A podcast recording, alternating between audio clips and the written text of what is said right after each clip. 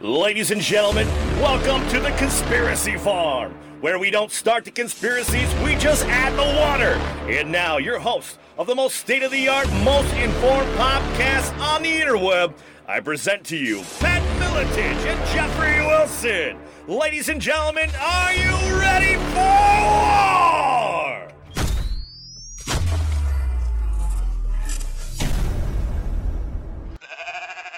All right, ladies and gentlemen, locked and loaded once again for another episode of The Conspiracy Farm. Jeffrey Wilson, as always, riding shotgun with my partner in crime, UFC Hall of Famer, eater of worlds, master of the tango, lover of rainbow sherbet ice cream, Patrick J. Miletich. What's up, champion? Chocolate, chocolate chip. Ch- chocolate chip? Okay, my bad. Yeah, Let's hey, get that shit straight from the start. right. listen, we have we have uh, been in a a an Amazonian month and a half rainstorm here in Iowa. Yes. There's a lot of crazy stuff going on with the weather and. And I got to be honest with you, the timing with our guest for this show couldn't be better. Yeah, and absolutely. And as we kind of talked off air, dude, it, it really came together very inadvertently. Last week we had an incredible swapcast with Ricky Varandas from the Ripple Effect, uh, James Corbett from the Corbett Report, Pat and myself talking a little bit about climate change.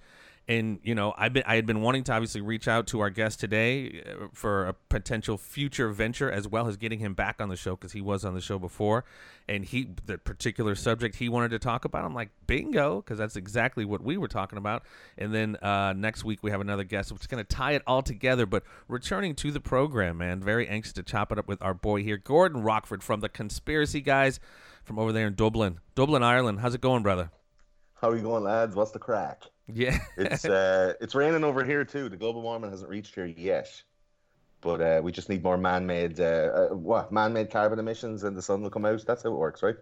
More Something. diesel trucks, man. Yeah, yeah. That uh, that old fossil fuels shite. Well, before we get started, obviously the website is up, ladies and gentlemen, www.theconspiracyfarm.com. Archived episodes, a little information about Patrick and myself, incredible sponsors, and more. You can do a little shopping, get some uh, gear, TCF gear, as well as great supplements, great grass-fed beef, all kinds of good stuff over there. The conspiracy, theconspiracyfarm.com. Gordon, man, what the heck you been up to, dude? I obviously follow you on the face space, on the Twitter. You know, you got your hands full and just keep pumping out awesome content with your show. How's the world been treating you, brother? What you been up to?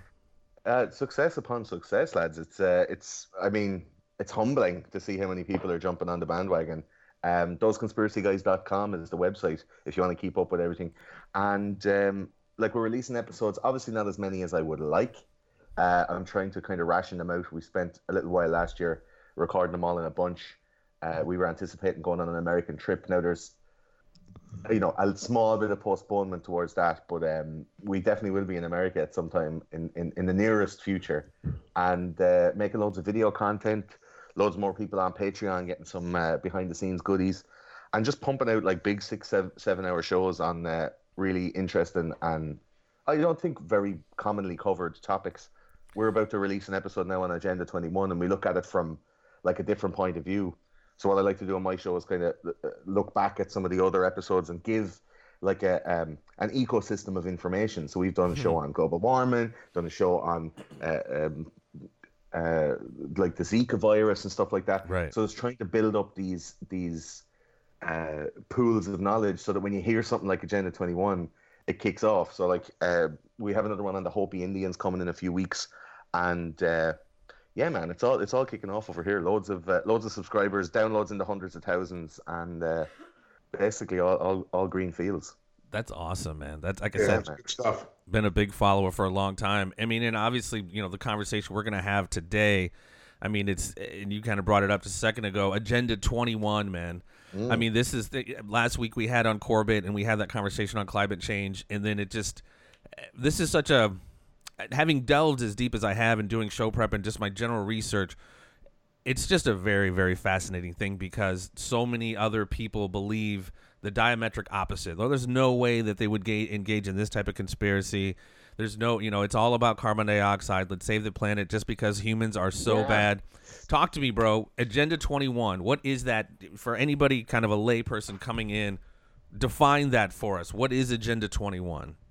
Like it's it's more of a kind of a, a it's more it's more unbelievable because it seems to have so many moving pieces. You know, we did our episode on 9/11 back in the day, and uh, one of the one of the main kind of uh, um, oppositional thoughts for something like 9/11 is like, yeah, but you can't keep that many people quiet about something. It can't be a giant plot, you know. So Agenda 21 is like what George H.W. Bush would call the new world order. uh, you know, it's a it's a it's a a global control plan to uh, use a whole lot of different facets of of uh, media, of uh, uh, bunk science, of population control, uh, you know, mind control, and all of these other tools of influence to basically create a to create a world that can be controlled to the nth degree. And it's come from a place of real fact so Yeah. like it was it was made uh, like uh, kind of publicly made in, in 92 uh, at the earth summit in rio de janeiro and for four years these guys met until 96 and basically hashed out this plan to say like look at the georgia guidestones kind of have the right have the right recipe to uh, to make the planet a better more sustainable and then if you replace sustainable with controllable yes. um, you know, uh, it, it's basically a plan to, to run the world. And there's what, what what what's it? Jim Morrison says they got the guns, but we got the numbers, and uh, it's basically fighting against that. So it's it's it's using the UN as a as a standing world army, uh, maybe stormtrooper like armaments and stuff to uh, to to basically become the, the empire over the whole planet. Um, unite us all under one government, one currency, one set of laws, and take all of our labor and all of our, uh, uh, you know, natural materials and resources and use it all for the betterment of the planet, and then replace the planet with their pockets or their egos or, you know, their power hungry Yes. micro penises or whatever. You know. and it's and it's complete. It's it's complete in terms of, you know, I mean, this was a brainchild of of Maurice Strong, the the oil tycoon, the billionaire. Uh, Yeah. Initially, was it not? yeah. and and the fact that they are able to use so many different tentacles, especially the media, in convincing the the masses that you know, God, we should just go out and shoot ourselves to save the world. It's it's very scary how people easily succumb to this to this mindset and this belief. But think about how many modern um, contentious political points or s- social and cultural points uh, are under the blanket or under the umbrella of what we would think of as a new world order and a, or an Agenda 21 agenda. Yes. It's like global warming is made by man in order to, you know, stop global warming to save our planet. We must, you know, not have as many kids. Make Right. sure that we are, you know, not not uh, uh, like a abort like it goes into like abortion. It goes into like um Sterilization, forced sterilization. sterilization. Yeah, man. Like like. You could. There's so many rabbit holes, man. This is like a fucking golf course. Like well, and, and ultimately, and that's what I- that's why I found so fascinating talking to, in our last episode with James Corbett, and you know, it, it. He's goes. amazing. by the way. I He is him. man. Corbett is Corbett is just a, he's like Rain Man on this stuff, which is just great to bounce. His peak oil, his peak oil episode, uh, is possibly like the seminal work on um, that conspiracy, basically. Well, Uh, that's essentially, you know, a few weeks ago, I'm just, you know, going down the YouTube hole and I, I see, you know, why big oil, you know, took over the world or whatever it was, Mm. how and why. The both of those episodes are just absolutely incredible, and that's what made me like, man, we need to talk about this because at the end of the day, you know, the root of this, when you start talking about, you know, sterilization, et cetera, et cetera, it's eugenics. You know, Maurice Strong didn't just show up as a billionaire. He started working for the Rockefellers and the Rothschilds, you know, back in the day to kind of transfer this language, even though he did become an oil tycoon and was head of uh, Petro Canada. Th- these guys who are in control of all these this oil are the ones who are spearheading this next this next evolution of not just sustainable development, but the next economy. You know, you got 5G. I think this has to do with freaking the, the space force and weaponizing space. I mean, this is some next level stuff they're going uh, doing under the guise of global warming, being a humanitarian, but it's actually eugenics. yeah, like this is this for for our show for those conspiracy guys. Like this is kind of like a fulcrum episode. So this is taking like the last six seasons and maybe three episodes from each season. So we've done one on global warming, done one on peak oil, did one on J.P. Morgan, Uh, we did one on like the Titanic conspiracy, even like J.P. Morgan sinking Yeah. uh, Isidor Straus and all this kind of stuff. So it's like that whole uh, historical perspective where 120 years ago, or maybe more, 140 years ago, a bunch of dudes said, "Let's do this thing." Yeah. all the currencies of America, like all the different types of banknotes and you know all this Wild West shit. We got to consolidate, man. We got to consolidate, and they use the Federal Reserve and the IRS and all of these other types of federal uh, uh, overarching uh, organizations to control the population. And and in, in making like a Federal Reserve, you're not just controlling money, but you're also controlling people. You're also controlling where the people build their houses and where communities Yes. can congregate and grow. You can, you know, choose if you live here, you're a rich person. If you live there, you're a poor person, uh, and therefore control po- population, control the, the spread.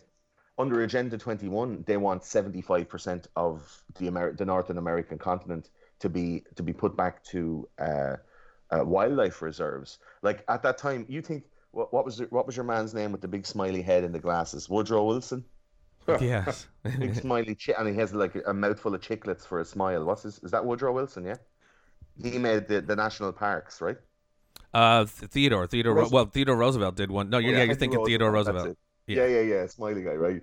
Theodore Roosevelt uh, made the national park system, and you think like, what a benevolent motherfucker! Like he's like Right. saving nature, and it's all about mooses and raccoons and shit.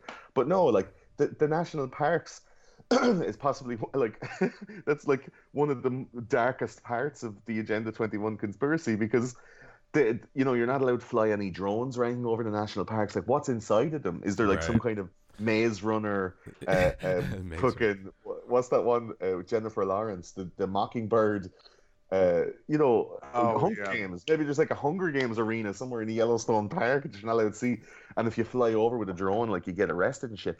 Like they want to grow those parks out into 75% of the Northern American continent and have everybody all, all the population living in 25% of the area so that's in like cities, basically. yeah, New York and California, and like Mega City One or whatever. Like, Y- when you and see, and that's what I said. Mega cities ages ago, man. The Judge Yeah. Dredd, uh, but even like you just somebody just said, Hunger Games. Like that's how they start to get our minds used to this. That's part of the conditioning with movies like Hunger Hunger Games. These restricting of rations and you know cards on who you know the, the allocation of resources is done by the the state, if you will, and that's exactly what, purge. What about you? Can, The you can have a, exactly. a list as long as your fucking arm of like foreshadowing movies. yes. And now I know, that, that, you know, we're getting I, like I'm getting all head up here, and my blood pressure's going high because of conspiracies, and it's like, and then, and then, Right. but like, like you th- think of the list of the movies that have come out in the last 15, 20 years, and if you can't look at that list and look at the themes and look at the the the kind of cultural um, touchstones in each of those movies. And not say that there's some kind of Oh, subliminal programming. Well, unless you're kind of aware of it, you just you just ch- like, dude, it makes me sad because some of my Marvel movies, especially like Winter Soldier, and I mean, there's so many that are just like, oh, ouch, you know what I mean? Just Yeah. oh, It's like ruined. It's like it, it, it literally once you once you know this stuff is a real thing, and Agenda Twenty One is like hundred percent real. You can go. It's like a, a one thousand one hundred forty page document. You can go and read all the shit they have planned, right? But once you read that, it's really like um, uh, they live. You know, yeah, you're you're you're you're put on those you, you put on those glasses, and it, everything is like eat, sleep, consume, obey. Right. Like you can't watch TV, you can't watch movies. I'm watching that new Twilight Zone that's made by Jordan Peele. Have you ever seen any of those I haven't. I haven't. Are they good? Holy shit, man! If that is not like predictive programming, just beating you over the head with it. Yeah, dude, it's fu- right in your face. Like, there's one episode where uh, some meteors hit the hit the hit the planet, like some you know little tiny rocks like just come into the atmosphere, and it gets into the water, and all of the men start drinking the water, and then they start getting really aggressive, and they fight each other, and they start raping women. But it's only the men; the women don't get uh, attacked or anything like that. And then you look at like there's one or two dudes that are not affected, and the name of the episode is not all men, but it's basically like the, the protagonist is a woman in the episode and she's just running away from all these mad violent fellas. wow. And you're like, I mean, that's on the nose. If you're talking about like cultural significance or whatever, that's really on the nose. Loads of them then are about like gun control, population control, uh, um, like bigotry and racism. Um, like it's all very contemporary and of the time, but very much of like a liberal talking point agenda, where they're trying to tell you this is the way it's going to be. Well, that's that's kind of the, the, you know a spoonful of sugar helps the medicine go down, and then you Yeah. have you know you have the opposite. You know what I mean? I think movies like The Matrix is especially The Matrix number one is such a perfect metaphor for what we always talk about how reality is just inverted, and there is Yeah, this huge false reality that lays over the real mm-hmm. reality. I mean that's. Eh, It, it is crazy how they utilize obviously i mean the media they know it's effective and they know how to program people you go back to edward bernays and all that other shit i mean they they're, they're masters at it they're absolute Right. Let's talk. But I, I wanted to interject here real quick, and just so people who are listening to this kind of understand the the overview of, and and just to reiterate some of what Gordon's already said, but you know the uh, Agenda 21, kind of their their goals. I mean, there's there's quite a list of them. You, know, yeah, absolutely. ending ending national sovereignty.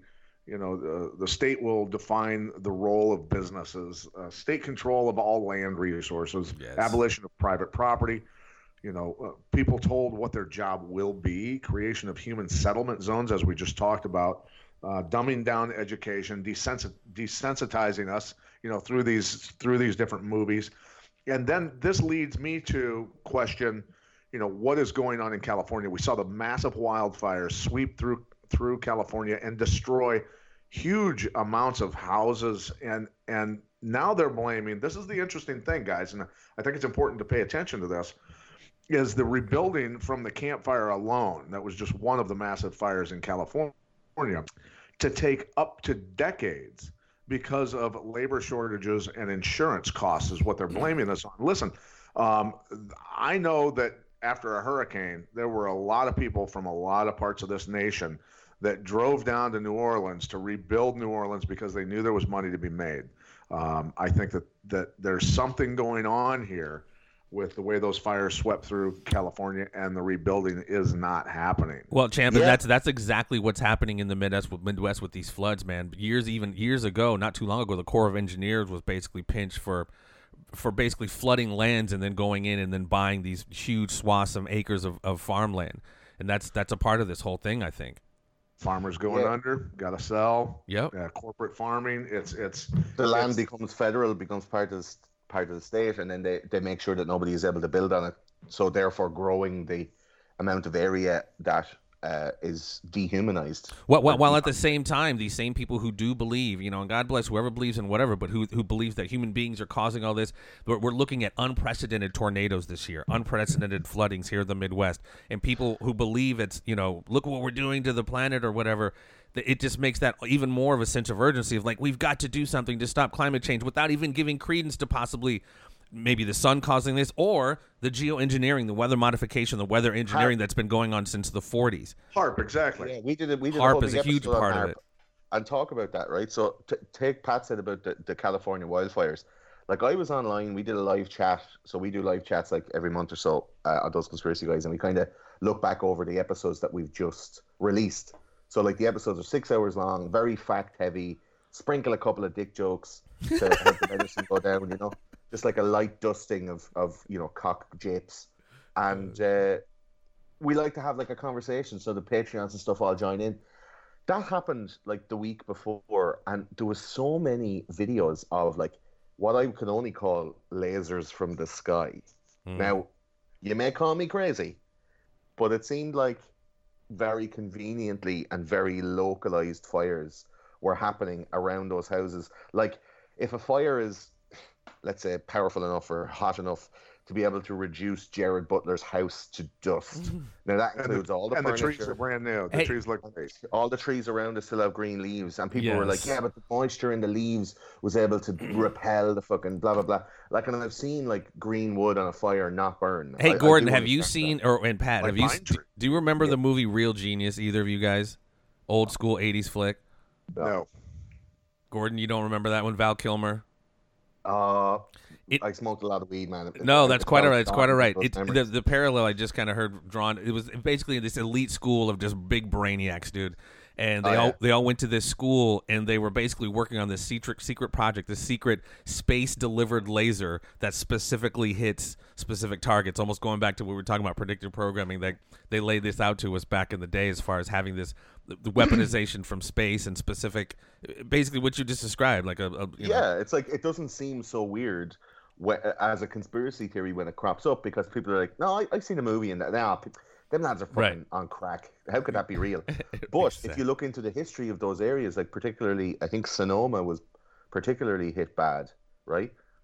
So back in the early 20th century, and now this is all top of my head stuff now from, from what I remember looking up at the time, the population that was in the very, now very uh, lucrative um, San Francisco air, Bay Area and uh, on all down that side of the West Coast, all of those people were immigrants and they had moved over there to help build railroads and help build the infrastructure uh, to get the people from the East Coast into uh, through the mountain passes and into the West, right? And once everything was built, all the people that came over there, the moguls and all the, the monocle wearers and mustache and bowler hat havers, these guys all looked around and went, oh, there's loads of fucking foreigners around the place. How do we get rid of them? So they offered them, like, come here, move out of this place and go up the state a little bit and we'll build you a little village. And they built all these little villages in these track like little boxes on the hillside. And they ended up moving them up the state and these people ended up out in the middle of nowhere. They had their, you know, running water and electricity and a couple of stores and malls and all that stuff, but they had been sold, you know, a bag of beans, and they had left this super lucrative coastline area mm. and moved up into the middle of nowhere in California, and uh, places like Fresno, Sonoma, um, all, all these places that were hit really badly with the fires, and all the houses from those places all got wrecked. So like you know, 70 years ago, they created a whole place of people who come from a lower economic uh, background. And then, like, last year, it all burned to the ground. And now they're not allowed to rebuild on those areas because they own the houses, but they didn't own the land. So the insurance won't pay out. They can't rebuild. Who does that land go back to? The original owners. Like, that mm. seems super shady. It's like, it's like, well, go back to where you don't come from, you know? Yeah. That's just one example of, yeah. of how these things are being pushed. So there's stuff like floods, like you said, tornadoes, a lot of weather related stuff that is pushing people from places probably that wasn't like. I mean, if you're building a city on the banks of the Mississippi and you know it's going to flood every so often, you know, ha- have precautions. But there's nothing you can really do against the forces of nature, especially if they're being pushed from behind with like some, you know, secret technology. Well, like think, you said, there's so many that, different moving yeah. parts to this and how how they're pushing this, man. I mean, it's it's crazy.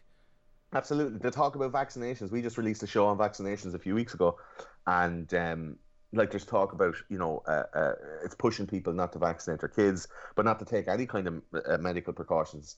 Um, I fell down. I know Pat, you did something with uh, Grimerica uh, and Del Bigtree, right. and I hopefully will get to talk to Del myself. But I fell down on the side of like I know that big pharma and the medical companies are probably putting shite into the vaccines and making them of very low quality, and that's why that's what's causing vaccine injury. But the concept of vaccine, my show is like the concept of vaccines themselves is not a bad thing, and for most people, it stops people getting really sick, right?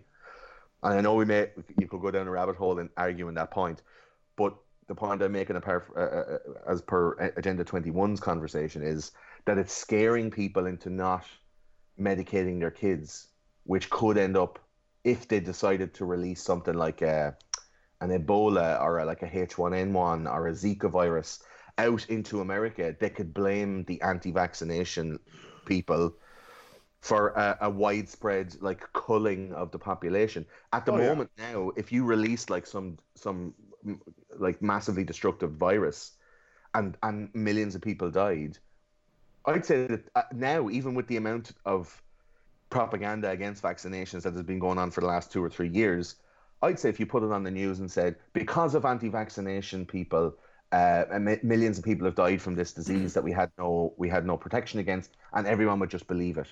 Yeah.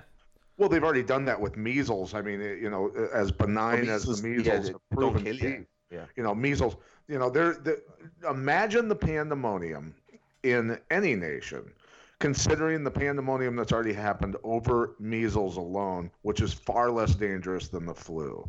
These people are are hell bent on selling us, on injecting us, on doing these things. And listen, I don't 100% disagree with vaccinations, but I do believe, you know, that that the living conditions of the United States, running water and many other things, um, hygiene has has reduced diseases considerably. You know, uh, We had, just washing your hands, like yeah, but we had we had scientist George Pardos, who's a very bright guy. He's a he's a retired Marine, United States Marine also, and he used to make fun of me on Facebook about you know being what you know they called me anti-vaccine. Um, we had him. He was the gentleman that debated Del Bigtree. Now during that debate, a lot of very interesting things happened. And George Pardo said, "Listen, repeatedly, show me the science. I'll build you a data set. I'll do this. I'll do that." Well, he has since been down at the University of Missouri, and they've been doing extensive tests. You know, and he's talking about, listen, every mice I, every mouse I kill costs me like 15 bucks. You know, they're they're going through a lot of mice down there. But one thing, he gave me a phone call last week, early last week, and he said, "Listen, man," he goes, "We've come to the conclusion in our test that absolutely 100%, a certain percentage of the American people and anyone globally is going to be allergic to these to these um, to these vaccinations. Um, so they they know that this is the fact, and many other tests are to come. There's a lot of things going on with this, and this is a guy that was pro-vaccine 100%, and now he is he's he's coming he's coming to the conclusion that listen that there is either either it's greed or stupidity or or a combination of both uh, by these pharmaceutical companies that that this stuff is not being exposed and you know that takes me to the conversation you know of of doc, Dr. Robert Gallo who is uh, the director of human virology uh, US special special uh, virus programs and he was the guy that was co-credited with discovering HIV but later on claimed that he actually invented it as a as a weapon, as a military Wow. weapon. So when you when you look at all these things and tie all this stuff together, all these different um, things that have happened throughout history and, and what's going on, listen, this this all ties to de depopulation, which is Yeah. just just one section of the Agenda 21 uh, process. it's very difficult to look at anti-vaccination uh, um, kind of literature or anybody that's on Facebook because what happens with all these conspiracies happens that it's like Chinese whispers all the way down. I don't know if that's even a term you can use now with political correctness, but let's say East Asian whispers all the way down, and it ends up in the hands of some fucking dum dums who are just like, yeah, fucking vaccines caused my child to explode when he was playing with dynamite on Halloween. Like it doesn't; those things don't correlate, you know. And it ends up looking stupid to the, any reasonable person.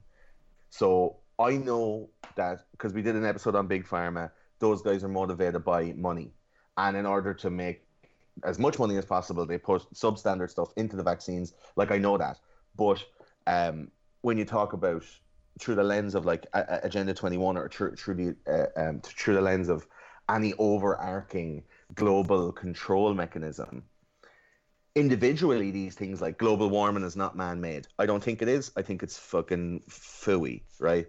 Uh, uh, vaccines, they're good for you if they're not full of fucking you know baby fetus and aluminium, right? Right. uh, uh, HAARP there's there's absolutely like on paper and in real life massive like magnetic uh, uh, radar arrays all Yeah. around the world that are shooting fucking magnets into the sky and making the seas boil. Like that's an actual thing. It can be recorded like all of these things on their own sounds like you got some fucking bad weed mm. and now you're like Katt Williams fucking ranting and raving someplace because someone dusted your weed right?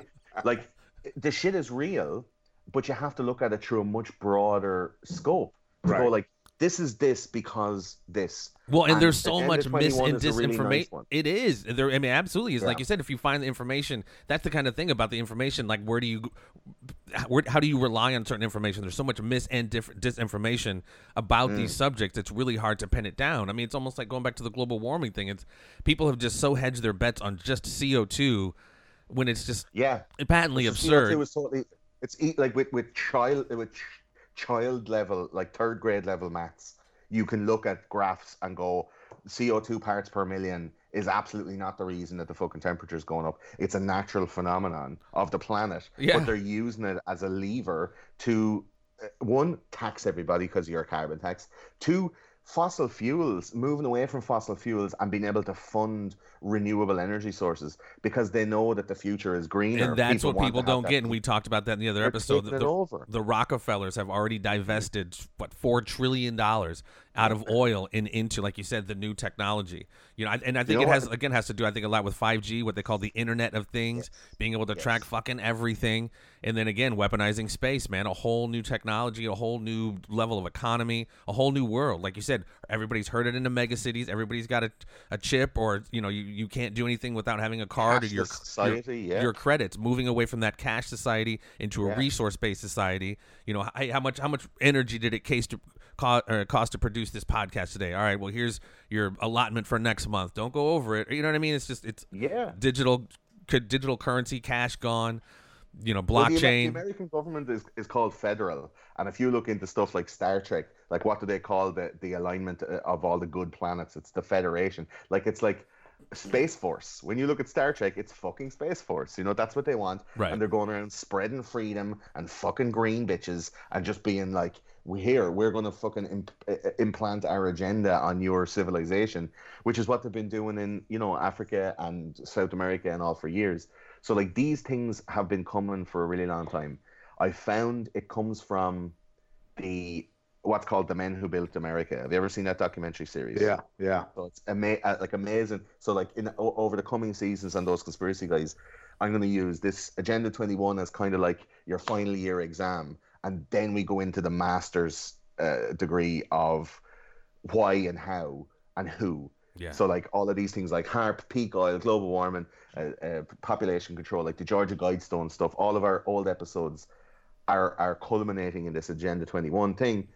And then we move on into who and why. If you look at like uh, the the the oil crisis, 1971, like people are like, shit, oil is running out. The reason that Venezuela, there's boots on the ground in Venezuela right now because there's 10 trillion barrels of oil in the Orinoco Straits, and those motherfuckers want their hands on it because we're coming to like the fire sale of fossil fuels, where you know most cars are being developed now. They're not going to be developed on on a petroleum only. It's a lot of hybrid stuff and they're tr- they're talking about like renewable energy for motor vehicles. The biggest use of of petroleum in the world is transport. So 80 to 85 percent of all petroleum burned in a day is used to transport food.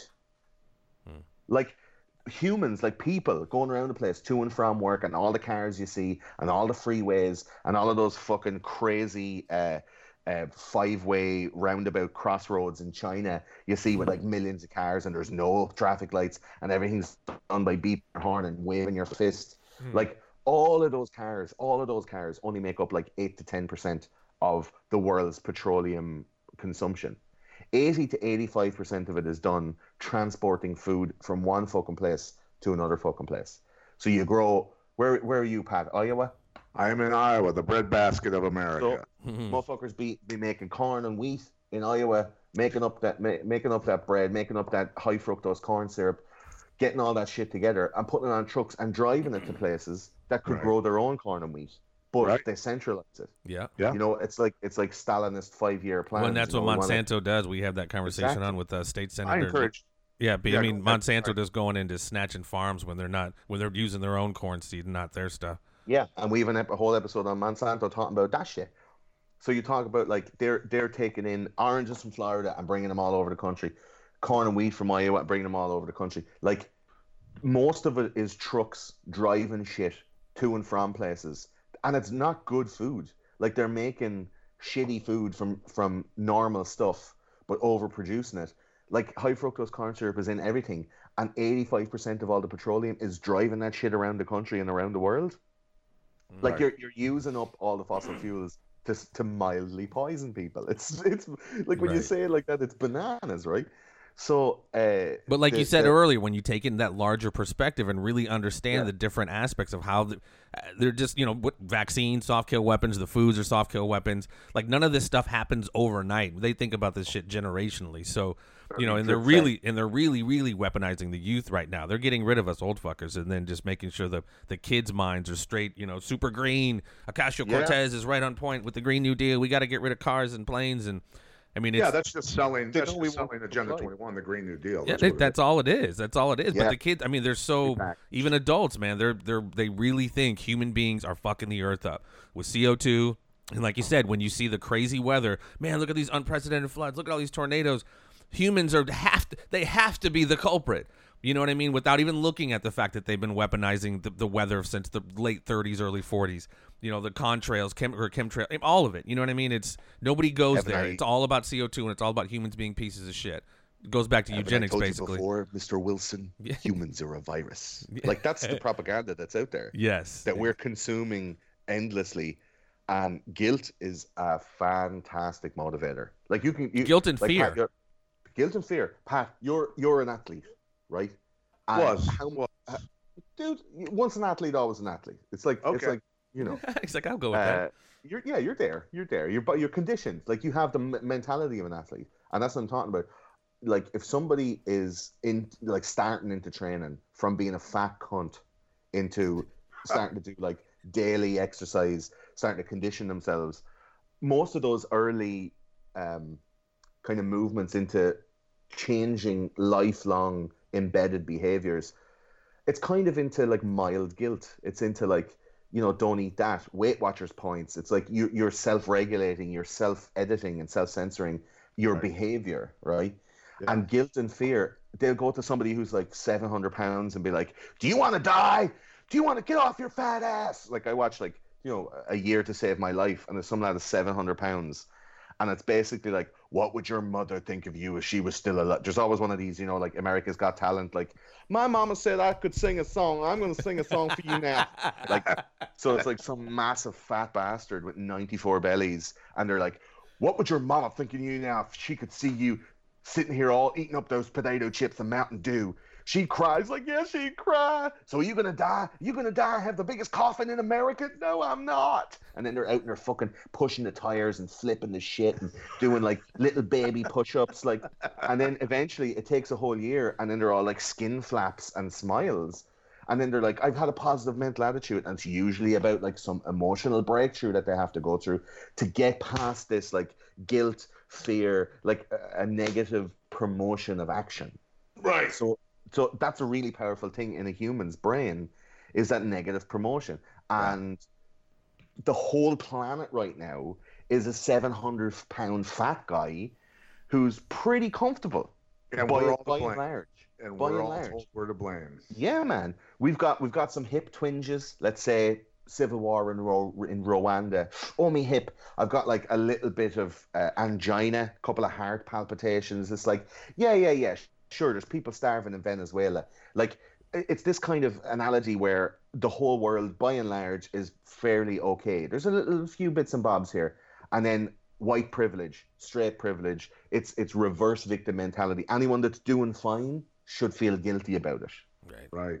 Right. If you're having a nice life, it's your fault that the people who aren't having a nice life are having a shit time. You should do something about it. Use your influence. And this is where we get this kind of Hollywood, uh, Golden Globes, bleeding heart speeches where there's people who feel they have influence that are putting out this propaganda of everything you do to enjoy yourself is at the expense of somebody else. You know?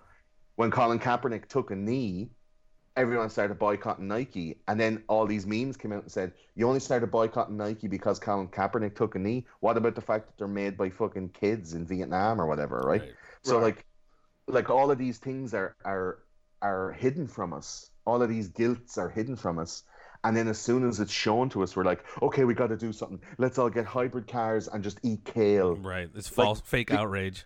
Absolutely, but it's like it's like you want to be able to do something not to not to be productive, but just to alleviate the guilt and you the know, fear. It's, it's it's it's no matter what. I mean, it is. You know, it's like the, you know, the the you, we all need to drive electric cars. Never mind the Yes. the the the child slavery digging the lithium out of the ground in Africa. Right. Exactly, exactly.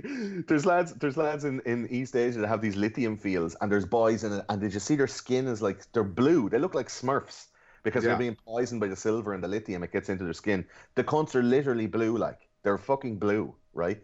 And we don't care because we think like we're in a Prius and it's super quiet. It's for a good like- cause. So those. Well, I mean, kill- it- go- going back kind of the sense of the father of this conversation, Al Gore. You know, inconvenient truth. How Oh, huge yeah. was that? His company, company, Blood and Gore, Gore and Blood. You know, never mind that his dad gave him you know a couple hundred thousand shares when he died of Occidental Petroleum Corporation, or even Maurice Strong, who spearheads this, who was at one time CEO of Petro Canada. Like we Yeah. just we just get caught up in the guilt of like th- this this narrative, dude. This man-made. I mean, obviously we've seen the language Yeah. change. Man-made climate change to man-made global warming to just global warming to climate change. They've had to re you know re He, he reorder the turned on the klaxon. He turned on the fucking big red flashing light and said, "The, the Earth is going to be gone in twelve years. We, Right. we all going to. I'm going. I'm getting up on this cherry picker now to illustrate how dangerous global warming is." And he gets up on the thing and he's pointing with a long stick, and everyone's like, "Ah," doing fucking Maltesers in their Hershey's. Like it's just if uh, it's unbelievable. They can't. There's no. There's no amount of outrage that will make people think that the Green New Deal, which is AOC's new Al Gore script, Yes. like there's no way that that uh, the guilt and the fear like people are too copped onto it now in 2002 i think uh, inconvenient truth came out is that right 2002 Early 2000s, yeah. okay so like it was after 9-11 anyway so you know america had this like and the world i suppose but america mostly had this like open emotional wound that was being hammered into them like and guilt and fear and guilt and fear. And he came in with this thing and it, it kind of seeped in there as well like bad stitches. And it's just in there now and that that kind of like you're you're the problem. Because america's so great there's other people who are having a really shit time. And aoc and that cohort are now kind of poking at that scar tissue and it kind of hurts you know? You're like oh yeah i remember like having such a great time in the 90s and oh there's there's you know there's children being displaced by floods and fires and stuff like oh that's my fault. Right. so people are going vegan. Like uh, I, I- you know i'm probably going to get a lot of uh, hate, hateful messages about this. Veganism is is a cult right? Is that It can be kind of like with many. There are militaristic, you know, uh, posting posting pictures of pigs in in semi trailers, you know, that are being hauled off to slaughter and and and all of that. And I get it. I get it. They they they feel bad for the animals. I I totally understand that. I get that. But then there's others that are that are not militaristic at all. They just uh, feel that they they feel much better when they eat plants. But at the same time, if we all ate plants, how brown would the earth be? It'd be covered in shit so probably quite brown well, and that and that and that methane, boy, that methane shit would just tear loose up the environment more and create more global warming with that methane.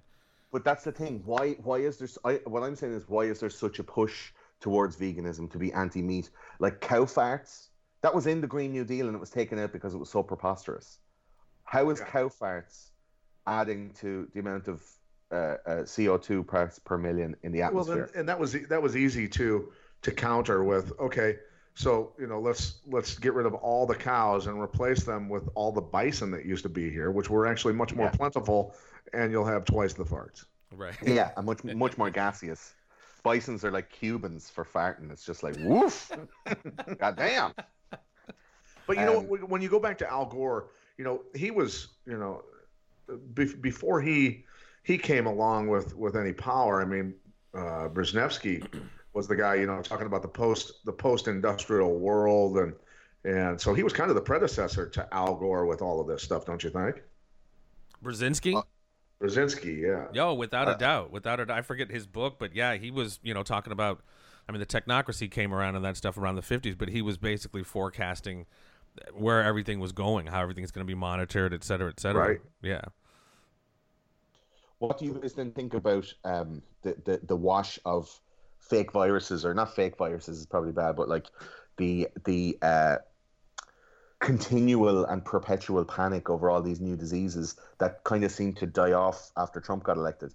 So like 2012, 13, 14, 15, and 16 all had their own like world-ending virus.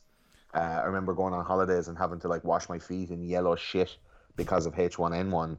Uh, Zika virus, you know, uh, the, the Olympics and the World Cup was nearly called off because you know people didn't want to have microcephalic, tiny-headed cone-head babies. You Right. know, um, like that was obviously testing defenses as to how Yes. people would react or would people comply with these uh, antiviral um, behaviors while traveling, while being in country. And they even in Brazil for the Zika virus, which I thought was very strange, and we even did a whole episode on it at the time, was that a load of people in Brazil just accepted forced sterilization Mm. because they were told if you have sex around this time, if you've had Zika in your bloodstream, you're going to end up with uh, one of those babies off that off that uh, the the circus season of American Horror Story with one of the little pinheads, and you're not going. You know, he could live till 21, and he's going to be a complete vegetable, and you'll have to take care of him. So they said, here's all these fucking uh, uh, putting the bar, you know, the the bar, the hormone bar in the women's arms for for contraception. Yeah. Giving everybody uh, the the the spiral, what's it called, an inter interuterine IUD, interuterine device. Like we're just giving it to everybody, and nobody. There's going to be like a huge chunk of three years where no babies were born in Brazil for that time. Like that. That is surely some kind of um, experiment into how com- complacent people will be about their procreation, right? Well, and even even utilizing the fear, like you said, it's, it's a beta test, and they're gauging their uh, their reaction, and they're slowly ratcheting up. You know, from mm. Zika to I mean measles, which is fairly benign. And like I said, we've had uh, different shows, and I think we're it was funny because not funny, but we did a show a few months ago, and I said basically we are one outbreak away from forced inoculation, and like within two days New York announced their forced zones of nobody can come in here unless you've been vaccinated, et cetera, et cetera. Yeah. So I think a the lot laws, of this has been they're, they're ready to be to be like they just have to hit the big red button and those yeah. laws go into. And some won't yeah, do it, yeah. and you know, and that's that's you know that kind of gets into uh, some of what this I think Agenda 21 is all about. If you're not prepared to embrace this new world order, et cetera, et cetera, I think they definitely have plans for for those uncooperative uh, dissenters, if you will and it's it not so, it's it not was, good. It was, it was, so strange to see how many people in Brazil would just comply. They just went, yeah, yeah. They queued up to be given like, you know, um, male contraceptive pills where you take it and then like all your fucking swimmers die for two years or whatever.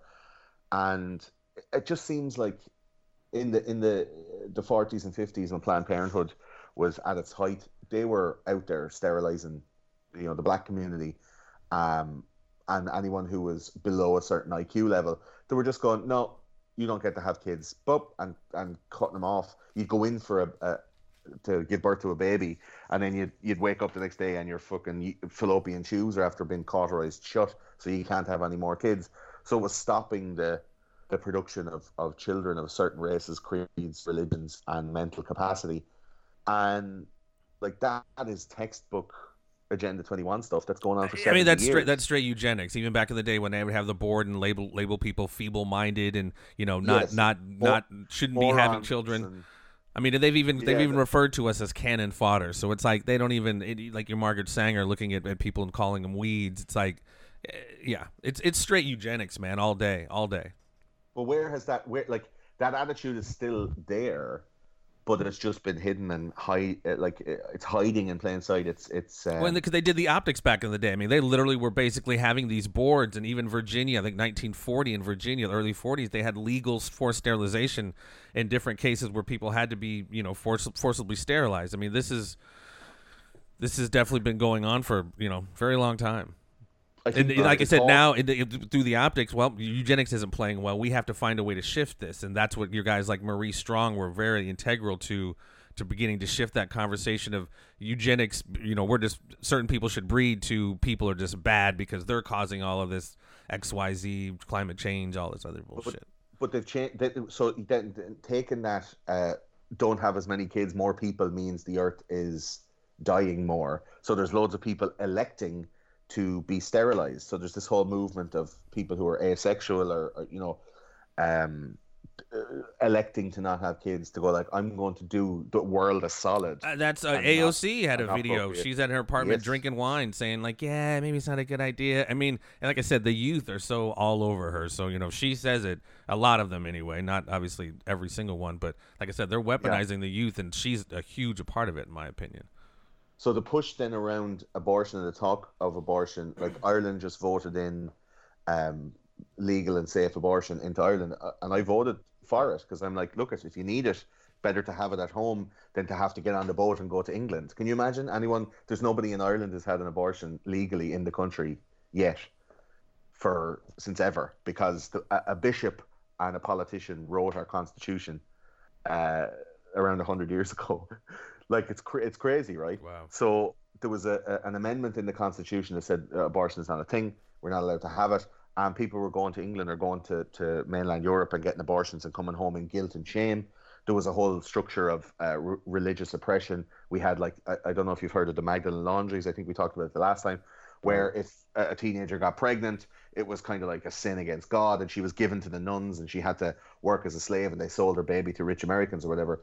So if we look at the push against uh, these conservative states like Georgia now has said uh, we're going to put in the heartbeat bill, which is basically six weeks, and anything after six weeks, you're not allowed to get an abortion. And the media, the news, people are protesting. Uh, feminist women's rights, uh, reproductive rights, all these organizations are now s- smashing the shit out of Georgia's um, p- p- like political structure, right? And it just really shows how how much people want to have abortion as a possibility and with the lens of agenda 21 like i agree with abortion i'm not pro-life but how strongly and stringently they're fighting for this thing yeah, that's much, the thing that's the thing how that... much the media how much the media sorry pat how much the yeah, media okay. are pushing for this thing right so that disney has even said we are not making movies or we're filming anything. Netflix has said we're not going near Georgia until you sort that shit out. And very easily, you can look at the amount of countries that Disney and Netflix do operate in, right? That don't have anything, any kind of a abort. Like uh, right. uh, most of Game of Thrones was made in uh, Northern Ireland, and Northern Ireland doesn't have any uh, right. legal and safe abortion for women. So why didn't you fucking boycott them? Like, yeah. what's this massive push to have mainland America have abortion on demand, easy peasy, like going into fucking, you know, a, a drive through. You go in, cut, cut and suck. See you later. There's a lollipop on your way. Like, what? Why is that the demanded norm? Constant contradiction. Constant yeah, man. contradiction with these people. And you know, the, the the thing that I look at is, look, I am um, not a supporter of abortion. I mean, uh, you know, adoption should be cheaper than than or the same price as an abortion. You know, to be honest with you, here in America, yeah. there are a lot of people who cannot have children who would love to have children, but they go to China to to get a child. I've been on. I don't know how many flights uh, where I see American couples with with Asian um, newborns. So yeah. you know that's that's something that's troubling to me, and and a society that will will easily discard the unborn, um, yet yet throw you in federal prison and, and fine you twenty thousand dollars or whatever whatever it is for destroying an eagle egg is is a pretty backwards mindset in my mind. So so you know that's that's something that, that people need to at least sit back and say, you know, we're the people that fight to destroy a human life, that's that's a pretty scary mindset in my mind. And and if it and ultimately if if it was their body that the procedure was being performed on, they would die Okay, so that's that's the thing. It's it's you didn't make a smart decision um, when you got pregnant, so you're going to end a life based on your mistake.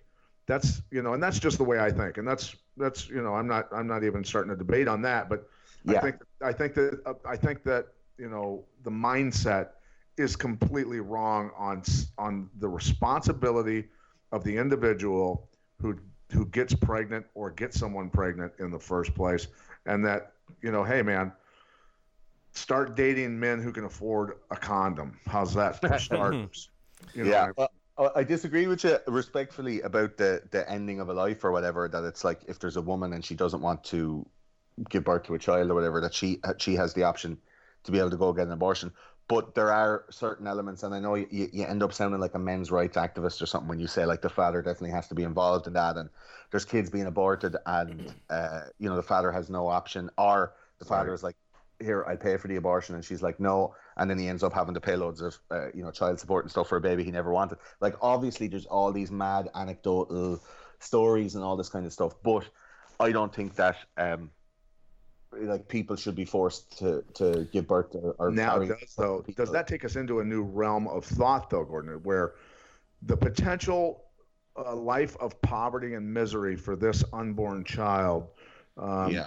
makes us worry so much that we want to kill it um, now how many people how many millions upon millions upon millions of people on this planet billions that live below the poverty line of that of mexico then are justifiably expendable because of this mindset kind of opening the door to to Yeah. that, and and it's it is very plausible considering the madness that we are witnessing globally right now.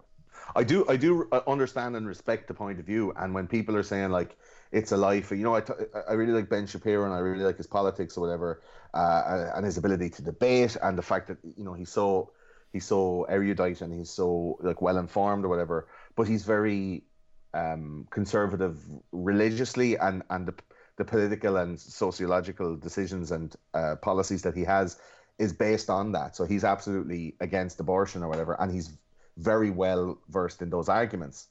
So, So is it so is it possible to say that you support part of Agenda 21?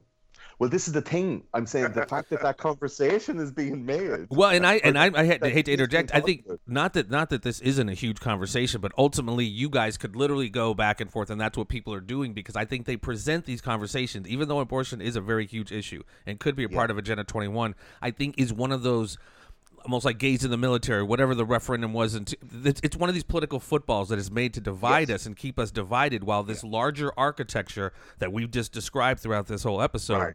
Continues to go on, and that's just one of the many political footballs that they kick around. I do believe Well, my, this my, point, conversation. my point there was was just that like the fact that there are people on both sides fighting for a thing that isn't the actual uh the isn't the actual issue. So Ben big- Shapiro big- is it's not the big picture. Exactly. Ben Shapiro is very religiously based, and it's like you shouldn't be ending a life. It's a life, and it sells, and it has a heartbeat, and blah blah blah. And then on the other side, you have a whole load of women who are fighting for women's rights to go like, what happens if somebody gets raped and they don't want to have the baby, or what happens if they're in an abusive relationship and they don't want to have the baby and be tied to that man forever? Like there are legitimate situations and circumstances on both sides, Right. but looking through the lens of the Agenda 21 documents and, and the conspiracy theory around it, they have instilled a righteousness in the side that wants to protect the abortion rights for women, not realizing that possibly that social indignation or that, that kind of uh, liberal righteousness can be used against them as a weapon because if they make abortion like unilaterally accepted in any circumstance across the whole spectrum in America, at some point, birth and being able to give birth to a child and bring a child into the world could be a legislated thing where you're going to have to be like forcefully sterilized or forcefully like um uh what, what, what am I trying to say? Like forcefully sterilized I guess. You know Or prohibited given from having children. yeah prohibited for having children. You're given like uh um, a contraceptive against your will or whatever when you're 13 you're a 13 year old girl and they give you your your hormonal bar so you can't get pregnant. And then you have to be a member of the party or whatever. You know like in 1984 a brave new world Yeah. you have to be you have to pass all these tests and you have to have a certain level of income and you have to you know uh, be able to provide it's not just like you're in the back of a fucking Toyota Camry and you just dump a load of fucking whiskey stained muck into some trailer trash and then she belches out a few fucking cabbage heads like that's not going to be allowed to happen you're going to you know they're going to control that shit because they you know they got the guns but we got the numbers if they fucking control the numbers then what do we have you know Right. It'll end Right. up being. It'll end up being, and this was part of uh, Orwell's prediction as well in 1984. The dissolution or the the ridding the world of the orgasm of pleasure of um, men and women doing things in order to fuck each other. So like you're using your emotions, you're using your your uh, instincts, this animalistic instinct. That if you take that away, it ends up being people will comply a lot more. People will do stuff that's against their own natural self-interest, especially if they don't have children. Like think of the guys that go that that lied about their age during World War One and World War Two, so they could go and fight for their Right. country because they were infected with this weird toxic patriotism. So like you have a bunch of dudes who are willing to just work for the party, salute, and like you know the fucking the the silk curtain with a giant man's face falls from the ceiling, and you're like, dan, dan, dan, dan. like it's it's so uh, uh, dystopian. It's so like science fictiony, but it's real close if you if you want it. You know? Yeah, we see it Like, all the time. We just just drones, man, just worker bees. And I hate to always keep bringing it up, but you know, Morpheus and the Matrix holding up the battery, dude. We're just we're just Yeah. we're just energy cells for the machine. But the fact that they're able to inoculate uh, people with this idea that making more people is a selfish thing. Right. If you make more people, you're using up more carbon. This is the thing you hear the whole For time. sure. Like, if you want to lower, if you want to lower your carbon footprint, just don't have a kid. Kids are so expensive. Do you know? Loads of people have here's fertili- weird. fertilization issues, and they're paying hundreds of thousands for IVF and for all these kind of treatments and stuff like that because they desperately want to have kids. But Right. because of environmental factors, diet, uh, all this, all this like electromagnetic frequencies or five G or whatever you're going to say, people are not able to conceive as freely or as easily as they used to be, and we could end up in a in a, a Children of Men. Did you ever watch that movie, Children of Men? Mm-mm. There's no kids able to be born. It comes, to, I think it's a Ray Bradbury book. Um, no kids are able to be born, and for 20 years there was hasn't been a child conceived, and then all of a sudden one girl from Northern Africa has a baby, and they have to get her out so they don't like abort the baby because they're able to control all the other people because you know people were taking chances, they were obeying because they didn't have any kids. Sex wasn't on the menu uh, for most people because they were in such poverty and they were being worked like 14 hours a day. So it takes away those baser instincts, which ends up creating a society that will comply. Gattaca. Right. I Yeah, think it would be. I think it would be important for people to, you know, there's been a lot of money, billions and billions of dollars thrown around into local communities to start local Agenda 21s. You know, they're they exist in every state in the United States, and now I don't know the status of Texas because Texas entered bills, I believe it was in 2015, to try and stop the spread of Agenda 21. Uh, you know, the, several lawmakers introduced these bills in the in the state senate and the House of Representatives there, and I think one of their statements was was Agenda 21 is an overreaching anti-American, anti-individual rights plan to globalize the world using fictitious global warming theory. And I I for the life of me have not found whether that bill passed for some reason. Um, but you know, just here in the state of Iowa, you know, the city of Des Moines, Cedar Rapids, Waterloo, several others um, have local local Agenda 21 groups, so to speak. Uh, whether that's you know city council members and other folks that are that are you know movers and shakers in those communities. Pro. Agenda 21 or anti Agenda 21? pro pro agenda 21 Wow. yeah so so this has been going on and so what i would advise anyone who listens to this podcast you know do a google search on your city on your state on you know your province that you live in whatever it is in, in whatever region of the world you live in look up uh, you know your local chapter of agenda 21 and see if it even exists i mean you know where i live out here you know they've put in a few roundabouts here and there they, they they're putting bike paths out into the country and and some other stuff. You know, it's it's that's the that's the smiley, uh, nice face of Agenda 21's insertion, Yeah. right? So We're so doing people- well for the community. We're, we're giving you amenities or whatever. Yeah. So people and then all of a sudden, a giant black stuff. barn come is just erected one night, overnight, like a huge big black hangar just appears in the middle of Des Moines City, and you're like, "Oh, that wasn't there." Oh, the queues of people are going in to that. Doesn't seem to be anybody coming out of it though. Like that's the next, you know what I mean? Like, and we'd be all like, "Oh, all these fucking uh, uh, what was it? All these WalMarts all got changed." Did you see that? I never figured out what that was. All these Walmarts started getting uh, closed down, and then th- there's like FEMA or like army dudes outside of it. I, am did see that a few years ago. Yeah. Yeah, that was that was around that Jade Helm conversation that that was supposed to be. Yeah, J1015, but like they're still there. Like those Walmarts still have whatever's inside of them inside of them, and there's still like army dudes outside of them. Like what? I- What? something is still like I said. We like to you know with our ADD. You know we Yeah. stuff is still going on, man. It might take a few more years, but I mean the architecture that they've set up is in place.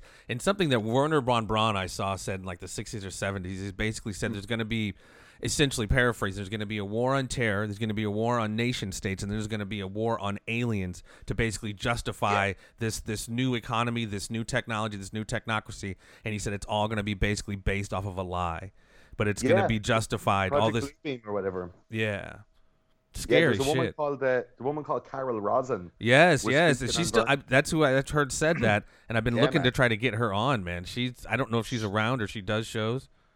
I, I don't know either. I, like I'd love to talk to her. She she worked directly with Von Braun. Yeah. And uh, the first time I saw her was on the Disclosure Project uh, announcement at the New York Press Club in t- in August 2001. And she talked about that. She's like, first it's the Nazis, then it's the communists, Yeah. then it's the terrorists, then it's the displaced peoples that the war on terror would create, and then it's the aliens, and then it's you. Yeah, Right. and it's So all they're saying, based like- off of a lie. There's going to be some holographic, uh, fake, deep fake alien invasion where they have like Independence Day type propaganda banging it out. Where Well, and see, and that's what I asked on my Facebook the other day because I've been, I just been noticing it just kind of happenstantially. All these, you know, from from that asteroid, that Huminimum or whatever, this like interstellar Mm-hmm. Yeah. thing that supposedly came through, and all these different close call asteroids, and then now these substantiated government, military, navy sightings, and just repeatedly. So it's like it seems. I mean, they've been per predicted ready. programming. Yeah, conditioning is getting us ready for it, and so that's Well, what I'm wondering. now If, they're adding the, the light flashes, the mysterious light flashes Yes. on the surface of the moon. yeah, I, see- yeah, exactly. I saw that the other day. So it's the, just the, it's, the, the, Chi- the Chinese or have a base on the back of the moon or whatever. They just went there, and I saw they released some pictures. I, you know, it could have been complete horseshit, but it just, they, yeah, yeah, of course. Just a bunch, just a bunch of black pictures. um, yeah, because you can't see shit, right? It's the backside of the moon. We were there, honest. Right. the guy around the back of the moon was like, "Hey y'all, what's up, motherfucker?" the black side of the moon. No, the, the thing about Agenda Twenty One is that it's getting, it's getting uh, it, what it is on the moon, bitch. Um, what it is is that uh, Agenda Twenty One is is being developed and modernized, and I guess it's like a hundred and twenty year old plan. So a lot of countries, like the EU, uh, Macron was talking about having an EU army um, which is obviously going to be, you know, part of the the the world army that the UN have. Um, there's loads of countries have their own development plans. Like Ireland has this plan, Ireland 2040. Uh, Germany has a similar thing. Um, a lot of these European powers, America, I don't think have as much, but there's a, a lot more kind of deeply embedded organizations and stuff and, and all these super PACs that are appealing to government and then obviously the new Green Deal and all this stuff. So it's at a governmental level in America. Uh, Ireland 2040 or what the what the UN have have named like the uh, Agenda 2030, which is looking forward into the next 11 years.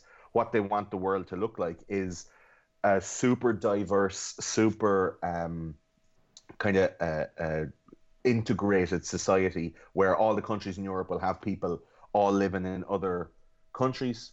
Uh, we're going to take in a bunch of refugees because they're coming from a low socioeconomic background, and Europe is so advanced that a lot of the people are overqualified for the the kind of the menial low level jobs. So we have to get a bunch of immigrants, similar to the growth of America in the uh, late 19th and early 20th century, where they had a bunch of people who were able to do it, but they needed people to fucking sweep the shit out of the streets and you know be prostitutes and Yeah. whatever. So they just got all the fucking Irish and the Italians and every, come on in everybody and we'll just work the shit out. Get all the Chinese in. I hear they're good at making train tracks and just get them to just fucking throw their lives away like on on this crazy dangerous work. Um, so Europe they they they want to have this thing where like uh culture is. I know this is you know bar, like borderline fucking you know uh, uh, Nigel Farage type talk. But the Agenda thir- 2030 thing they talk about is they want to replace the cultures in all these countries so that the people don't feel patriotic, they don't feel like they can defend against it. They welcome it, they accept this erasure of uh, of culture, and it ends up being this monocultural, monotheistic, uh, no religion, no borders, like borderless one world government. Well, you see So what they order- said after they tore after the after the Notre Dame burned that they were going to rebuild it as a multi multi religion facility. with a glass roof. So you can see when it's, right it's crazy like we basically said and this was they appealed to our basic humanity of really d- wanting to help the earth et mm-hmm. cetera et cetera they use this compassionate language you know agenda 2030 which covers poverty hunger health education global warming gender equality water sanitation energy environment social justice et cetera et cetera so they they use this benevolent language to, Yeah. to mask this like nefarious agenda which is so wickedly freaking hydra genius it's crazy and it's used in social justice and it's used in guilt and fear and the the i think if you want I, I want to be positive about it when we're coming to the end i think they want to play on the natural goodness of most humans Right. which is if there's somebody in need we need to help them and a lot of people are giving and generous and you know we all have done that fucking unicef or you know throw the throw the the penny in the box, and there's like a Somalian child with flies in his eyes, and you're like, oh, the poor thing. Right. And then you put all the money in the box, and then some white preacher just takes it and buys a fucking private jet or whatever. Then traffics the child uh, that had the flies all over him. Yeah, yeah. He's like, hey, you want him? He's got extra flies. You want this one? Right. and um, like it's just fuck, it's fucked up. Like you know that they can use. Uh, it's like in the Green Mile, you know, they use their love against them both. They he killed him with their love, you know. Like it's it, it's fucked up because we want to help people. Well, and, that goes back to what some Goebbels, like, some Joseph Goebbels shit. kids are fucking. The bigger the lie, know, the more and the more you repeat it, the more they believe it. I mean, it's just it's so Yeah. tried. It's so it's frustrating because it's like the same playbook over and over again. But like I don't know, we just fall people for it. fall for it. Yeah, because I think people are inherently good. People want to do good things, lads. People want, you know, fairness. It's built into our DNA. It's developed as children where nobody tells you what's fair or not fair. You just have a sense of it. Right. If you see somebody suffering, like how many kids fucking bring home hurt animals and they're like, look at this animal. Little did they know 15 years later that they'd be fucking eating that animal with like lettuce and coleslaw in a nice toasted bun. Like it doesn't. That, that shit, it, it's in us deep that we want to save people. We see these pictures on the news of disaffected refugees holding all their belongings in two plastic bags, Yeah. trying to climb through a barbed wire fence while they're bet with a leather belt. And then they say, You can stop this. You can stop this by just doing what the fuck we tell you to do, motherfucker. You can stop this. First of all, first of all, Why- you created this. You, you created this in the first place, and now Yeah. give us money to help to Yeah. cause the pro- or cure the problem that you created. That's it, man. It's guilt of fear. So they're like, you, you're literally whipping this abuela with the leather belt. Why are you hurting this abuela? Just let us into your life. Let us give you the vaccines so that you might get a neurological condition that will make you even more malleable and controllable. Let's not have too many kids because, you know, we don't need too many kids. And also, buy all this shit. Give us all your money and shut the fuck up about it. And people Well, it's will interesting. do it. it's interesting how they, you know, look.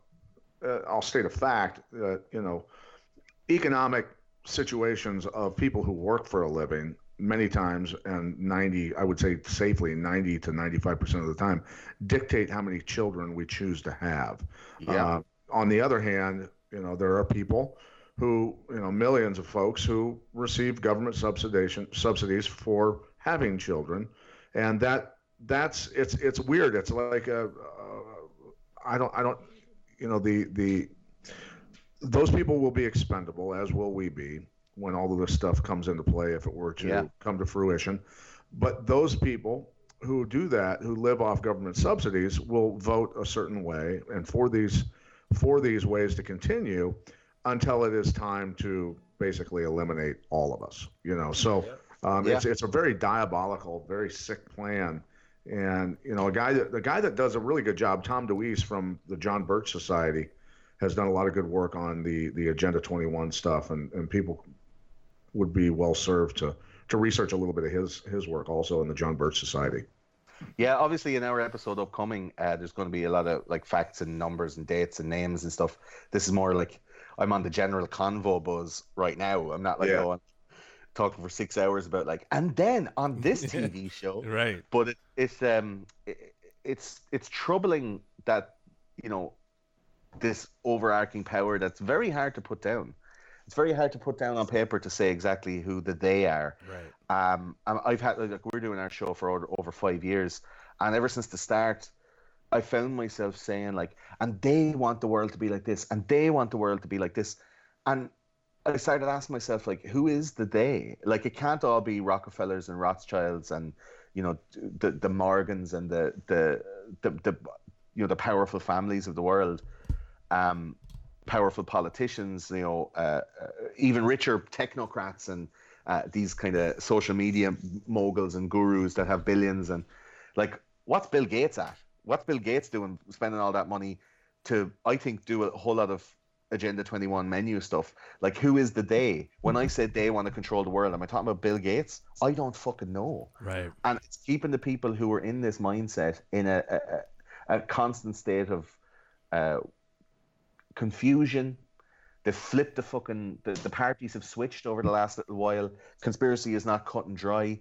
Uh, talking about like 2008 and nine, people came together. They sat in the streets of Wall Street and they were like, "It's us versus you, motherfucker. That we are the ninety nine percent." And then all of a sudden, the ninety nine percent became like forty four and a half percent Right. against the other forty four and a half percent. The one percent are fucking rubbing their scaly, crusty lizard hands and roaring, laughing. Yeah. And like Pat said, the the people who are usually in positions of uh, uh, you know socioeconomic uh, benefit have less kids, and the people who are at the lower end of the scale have more kids and end up needing and uh, you know without government assistance they wouldn't survive. They need that government assistance, which makes them essentially kind of slaves to the government if they don't sign the right forms and behave the right way. Their their source of income disappears, and, Right. and the educated the people who have higher socioeconomic status have a better education and would be better at rebutting these plans or are coming up with a different scheme are not just following along for fear of being deplatformed. outnumber us, demonetized outnumber us with voters that, that need that need government assistance. And That's- when you, I'll, I'll circle great. back to you mentioned Bill Gates, and you don't know if he's he's one of the guys that wants to control the world. I would say absolutely 100% he is because Well, you know, he had old blog posts talking about you know I, I think it's far back as 2009 or 2010 somewhere in there you know about lithuanian uh, chemtrail stuff that they were experimenting with. And then there were more releases on it starting this year um, in the southwest and other areas of, of this country. And you know it's where i can't remember the exact substances that they were emitting into the atmosphere. But basically um, you know that that the acceleration of that program west of the Midwest, and suddenly we have massive uh, rain that I've I've not seen since 1993, and it's even more so. This is record-breaking rainfall that we're getting this spring, and massive flooding. Does it have something to do with that? Because the the spraying was meant to cause cloud cover and reflect the sun's heat, and now we've got you know monsoons for six weeks straight. yeah, you would wonder what the correlation is. Uh, I've heard Eddie Bravo talk a lot about chemtrails, and even like, you know, watch the videos of Prince talking about it on, on chat shows, and people are like, "God damn, Prince, shh, don't say anything." And then the next thing, he's dead halfway in and Yeah, I halfway out of the elevator. Like he's talking about they're dropping chemicals on people that make them go crazy. And if you're talking about like west of the Midwest, look at what look at what's going on in places where there's chemtrails in the air. People are literally fighting pitched battles in the streets with sticks and stones Oh, that yeah. may break your bones, but words will get you fucking kicked off the internet. Like Right. there is, Right. there is the ninety nine percent has been split, and that's exactly how we are supposed to be in order to be controlled. Yes. And as we go forward, legislations and attitudes of legislations of government and attitudes of right minded, right thinking, righteous people of the public who want a better world, again, they kill them with their lobos like moving moving those people into acquiescing to those government regulations will end up in a in a, a legislated cul-de-sac of uh, uh, social growth that people will end up we're, we're, we're going to live in demolition man do you know what I mean? Where we have to wipe our ass with three seashells and we're not allowed to swear because the fucking thought police are out in force. well, I mean, you see You've- China. John China's Martin, you've been fined one credit Exactly. for What the- violation of the. What are the current laws in Ireland and Scotland regarding, you know, posting, say, something that is anti-Semitic, anti-Islamic, anti-whatever? Um, is are are people getting, you know, are, are people getting in trouble for any of that? Like I've seen some That- of it happening in in England, and I'm just wondering Yeah. what's going on there. Let me tell you, man, Ireland is one of the most litigious places when it comes to defamation, libel, and slander. Okay. Like uh, the, the the libel and slander and defamation laws here in Ireland. Well, it changed to the Defamation Act in 2009. So, like here in Ireland, you have people from America going on tour. It's called libel tourism. So they'll take you from another country and they'll look at the stuff that's printed in Irish um, papers and and on Irish TV shows or whatever, and they'll bring somebody here to sue them. what? Wow. Yeah, like that's and and the biggest payouts have all been all been given by Irish courts. Like we only just voted, I think five months ago, maybe or maybe six or seven months ago, to take uh, a, a a legally written criticism of the Catholic Church in in in the form of uh, a, a an addendum or a like a part of the Constitution that said that we are not allowed to criticize. It's a blasphemy law, basically, that's written into our Constitution. There's an amendment in our Constitution that says that we can't talk shit about the church. You can't you can't you can't call You out can't- the the pedophiles everywhere in the Catholic So they Church. had they had like unfettered free access to fuck children and not be criticized in mainstream media about it in our own country. Like you couldn't even say like you know uh, Johnny Murphy is uh, accusing accusing like Father Doherty of buggery. You know, in a court in a court ruling or a court thing, you couldn't court reporting couldn't report on that because they'd be putting a priest's name in the fucking paper, and that was tantamount to blasphemy. Like That's insane. crazy man crazy man so like in england they have hate speech laws they have um pretty strict hate speech laws you know about count dankula Mm-mm. he was there's this guy uh meechan what's his first name can't remember his first name markus meechan that's it and he's called count dankula and he made a joke because his girlfriend loved his little dog so much it was a little pug Oh, I did Uh, see that. I did see yeah, she she loved the dog so much and thought he was so cute and he couldn't do any wrong. And your man taught the dog how to do a Nazi salute and say "gas the Jews." so so uh, Meechan would whisper "gas the Jews" and the dog would be like, "Oh yeah, cool," like have a happy face. And he made a video and he laughed about it, put it on YouTube, and they fucking brought him to court. They arrested him and brought him to court and he was he was done for hate speech. Now they didn't put him in jail, but they very well could have if there wasn't such a massive uh, media outcry about it. And Bizarre. Yeah, I, I think There's we talked about that on the on the last show, on the last episode we had you on. That is that is absolutely insane, man. From an The- the internet thought joke, police. what the fuck? When I, I, I was gonna say a little bit ago, man, I think the beta test country right now is is uh, is China with their technocracy, with their social credits, et Oh, cetera, et absolutely, cetera. I mean, I think we're definitely moving in in a very similar direction. They're just kind of spearheading the operation right now. Well, I think the way that they have their society set up, it's an awful lot easier to be more kind of opaque about it. Like they can just come in and just go, look at. If you hang around, like the way that Sesame Points is the system they have, the social social social score. Right. Um, so it's like a Black Mirror episode. If you watch that that one with uh, Ron Howard's daughter, if you're if you're an asshole to somebody, they can just vote you down. Like everybody's a walking Uber, and you have your your social interactions voted on, and it's all done through mobile phones. So when two mobile phones touch off each other, it knows like you have to be nice to your barista, and you give him five stars, and he gives you five stars back, and your social score stays okay. In China, you can't like you know uh, buy stuff in the supermarket with your with your credit card. If your if your score is too low you can't buy certain products.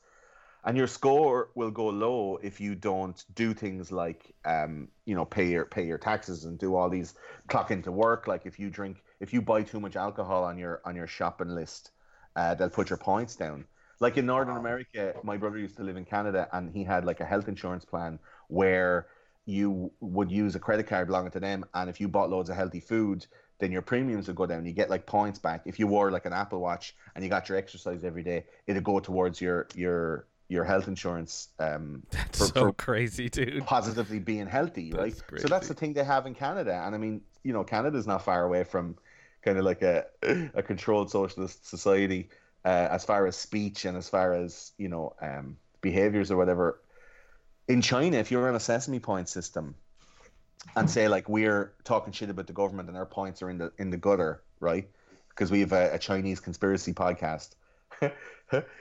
Anyone that hangs out with us anyone that interacts with us their points go down just from being in our company just from being associated with us. So they're literally removing people who are going to be dissident or who are going to have like right. Anti-authoritarian views. It's literally like in school when they used to put the fucking crazy kid who eat his boogers. He like if you like literally if you sat beside him, you would get dumber. You would get worse. You get oh, worse exam results Oh, just for shit. sitting beside that kid who's sitting with his fo- up to his third knuckle up his fucking nose like all day in class. So they'd put him somewhere down the back or they'd put him up the front where you can keep an eye on him and everybody else is just like let's stay away from that guy. They literally have a social point system where if you hang out with criminals or if you hang out if you consort with people who are uh, unwanted persons by the government your points will go down. It means you can't get that nice bottle of wine after work. They won't let you buy alcohol with your credit card. Like that's fucking crazy. And it's not. And But honestly, man, it, it does sound crazy, but it's actually happening, and it's not even a matter Actually of if it's going to come here. It's a matter Yeah, yeah. of when. And they've, like I said, There is- beta tests in Canada, China. You know, even 5G. Oh my God, you're going to be able to download a, a movie in not not two minutes, but 30 seconds. Like, oh fuck, set up the set up the radiation towers, then, dude. You say 30 think- seconds? Never mind the tumors sticking out Yeah. of my neck. Right. I want to this movie fast. Or my my gonads just getting turned to dust when I try to freaking ejaculate. It's like, come on, man. You'll be able to look up your symptoms on uh, WebMD really, really fast. Right? Yeah, exactly. Like, eye- eyeball burning? Like it's kind of like they're boiling. Yeah. Yeah, yeah.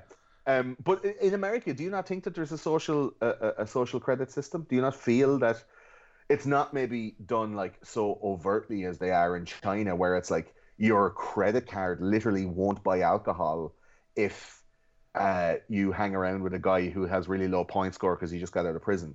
but over here, if you if you engage in double think or or, or you know uh, thought crime, uh, you get removed from the social platforms, or somebody will ring up your employer and go, "Did you know that?"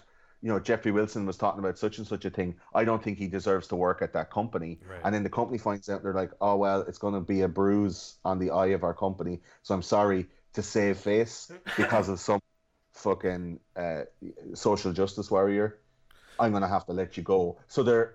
Oh, it's definitely happening here. I mean, you look at, I mean, it happens Yeah. on different scales, but like Kevin Hart, you know, he's a huge actor, whatever, multimillionaire, whatever, said a couple things on Twitter and he can't host the Oscars. So, for to a certain degree, that affected his his social ability. 11 years ago, he said that shit. That's the other thing. Yeah, Yeah. exactly, You know what I mean? exactly.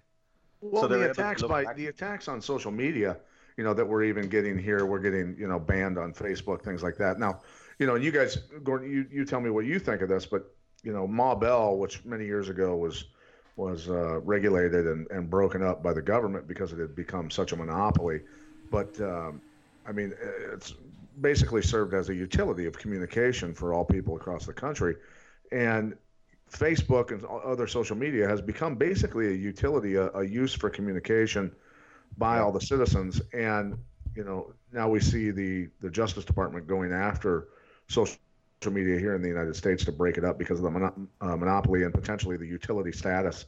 And there are people who argue with me that it's not a utility that that my spoken word, um, you know, is is a utility then, and and but but it is the means of spreading um, news. It is the means of communicating with people, of of just simply talking to people, just as email and other things are used. And and email, you know, they, I don't lose my Hotmail account or you know my Reagan.com account because they don't like what I say.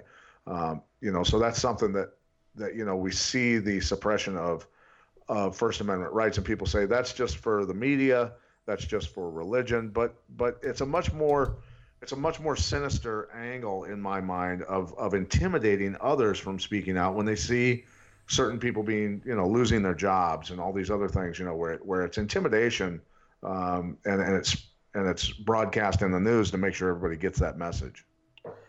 I mean, there's a lot of Facebook stuff that's been taken by journalists and published as fact.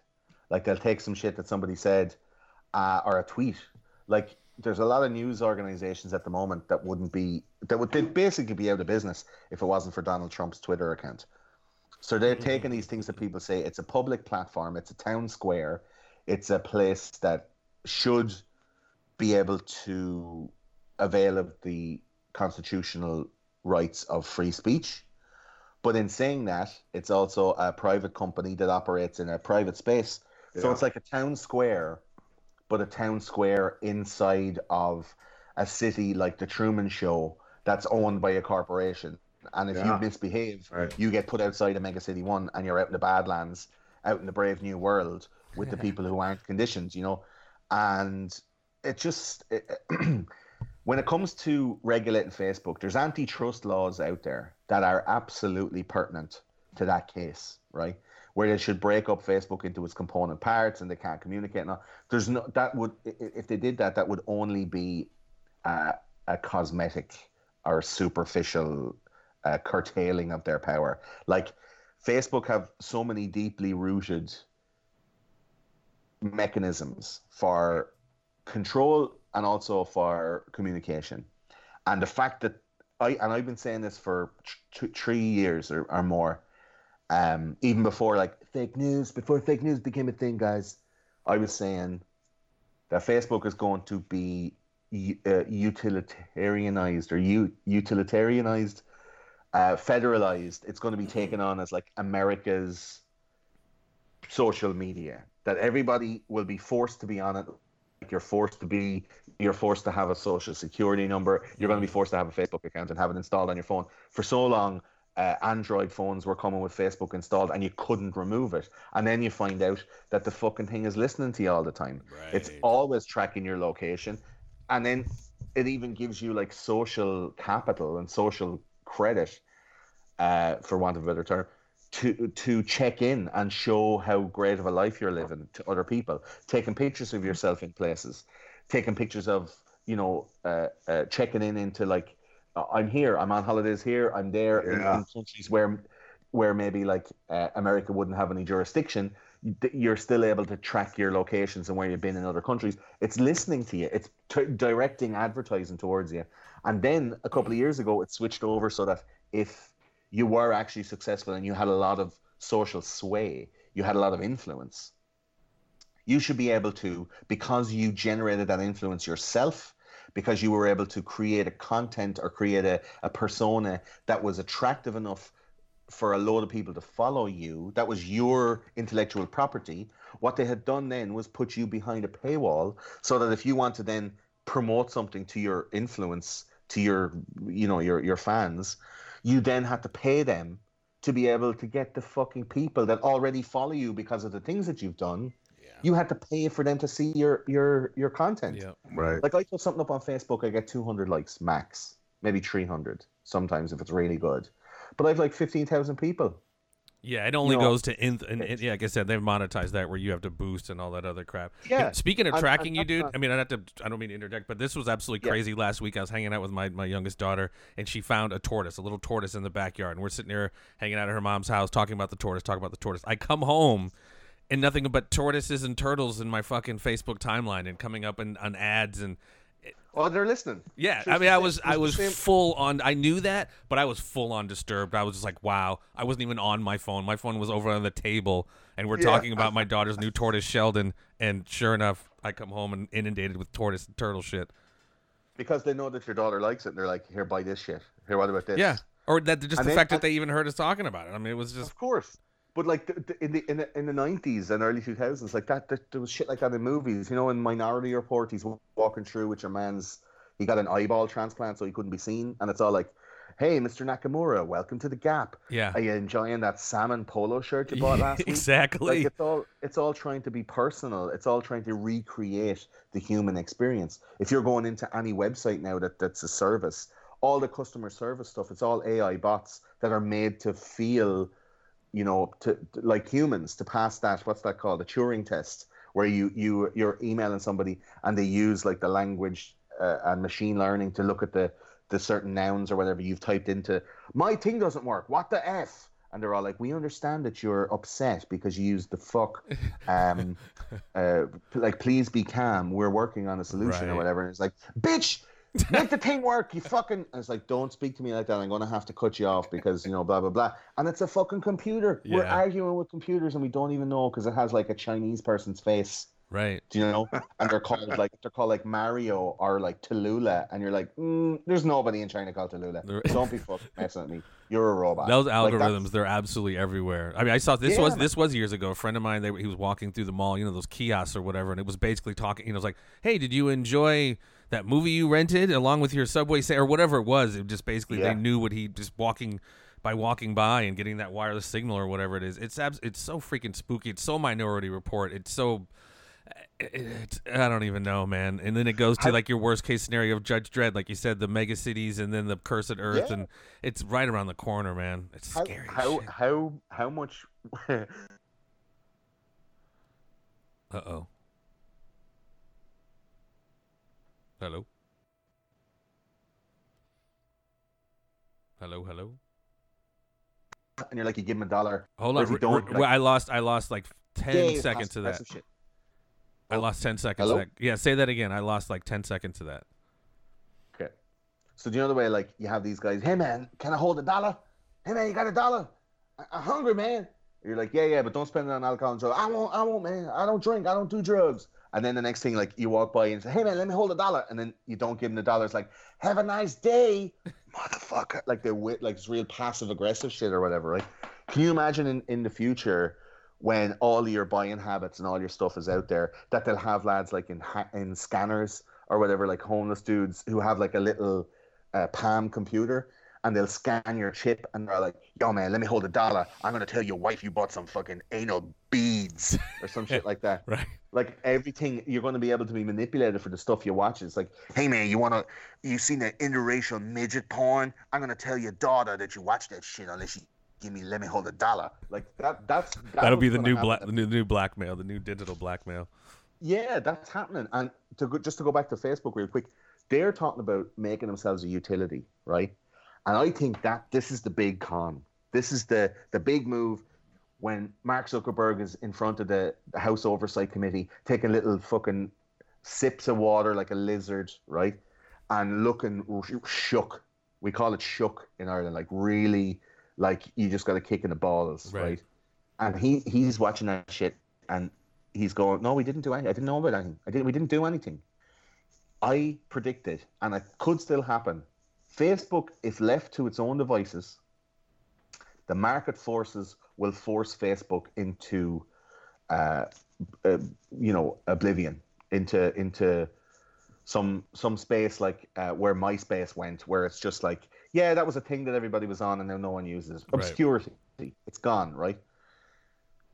What it's doing now is showing its power, it's showing its its influence, and its like p- potential connectivity, and saying if every eh, like everybody in the world is on Facebook, there's there's billions of people on Facebook, we can communicate with all those people, but if you and we've done some shady shit. So if you if you turn us into a utility and it becomes like federal Facebook, if it becomes like a government entity, they'll never go out of business. And the same with Twitter. They're like, regulate me. Oh yeah, baby, regulate me, please. Because if the if the government doesn't do that and pump a load of money into it and Right. make sure that they're not up to some shady shit, they're just going to go out of business because there's going to be a better alternative going to weigh it in.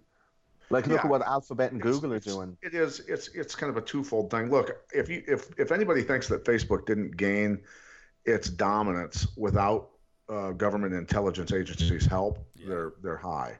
But that's the thing. There, there, there was always two- there was always a plan two- to look into that stuff. Big And, brother. and look. two and two, when it is classified as a utility, um, yes, we're all going to have to pay for it. yeah. It's going to be Yeah, the new like like China's blockchain. China's blockchain is an intranet. They're I mean basically a government internet. That's essentially I think what you're talking about, and that's kind of I see coming down the pike, an intranet, governmentally regulated. And net neutrality uh, and the abolition of an Ajit Pai and all that stuff with the, the FCC and stuff, like all of that stuff is pointing and leading towards that. Where if you want to get, you know, the conspiracyfarm.com uh, up and running, you're going to have to pay extra, like we do on Facebook. You, you, you guys have spent a couple of years, loads of hours, hundreds of hours, doing all the work, getting your audience together. Everybody really loves you, and you're putting out your stuff, but it's not on like the government, uh, government sponsored telly screens that's on in everybody's apartment or Right. whatever. You're an independent media, but in order to quell that and make sure that the message is kept mainstream, they're going to charge you extra to be able to get the stuff that you're already getting now for free Yeah, and that's that's really something that people are not aware of because they're out in the streets protesting about, you know, uh, abortions in Georgia, and going like, aren't aren't Netflix and Disney great for virtue signaling to not produce stuff when they still make stuff in Saudi Arabia and Northern Right. Ireland? Uh, It's just an extension of Agenda 21, man. Just like they're trying to control Yeah. resources, information is a huge resource. So I mean, Absolutely. and that's I mean, obviously we see it with the whole thought police and Facebook jail and all that other good stuff, man. One of the weirdest things when I was researching it, and especially with like peak oil and trying to control money, so money and uh, uh, basic like resources like oil and, and housing and stuff like that. I read that um, Rockefeller made up the term fossil fuels because they wanted to create like an artificial scarcity, and that oil is not actually made from like dinosaur bones, which is what we're taught in school. It's it, it- it's a naturally refilling, uh, like naturally occurring element that fills up because of decaying um, what's it called algae. So like the algae, it's not like dinosaur bones have been crushed over millions of years. Right. It's like the shit that algae gives off when it's been when it's been decomposing for like thirty years. So there's not actually like a massive scarcity. It's just there was a an act like a really really good advertising campaign around it Yeah. that that made it seem scarce. So now that they're pushing towards this electric car, they're able to control those cars. They're able to use the internet, the Internet of Things, Yeah. to push towards an electric car that's connected to the internet, so that if you're in the car and you're talking about overthrowing the government or talking about some shit, the car pulls over to the side of the road and it's like, I'm sorry, Dave, we cannot go any further with that dissident conversation. Please apologize into the camera and we can continue our journey. And you're like, I'm sorry for saying the government is bullshit.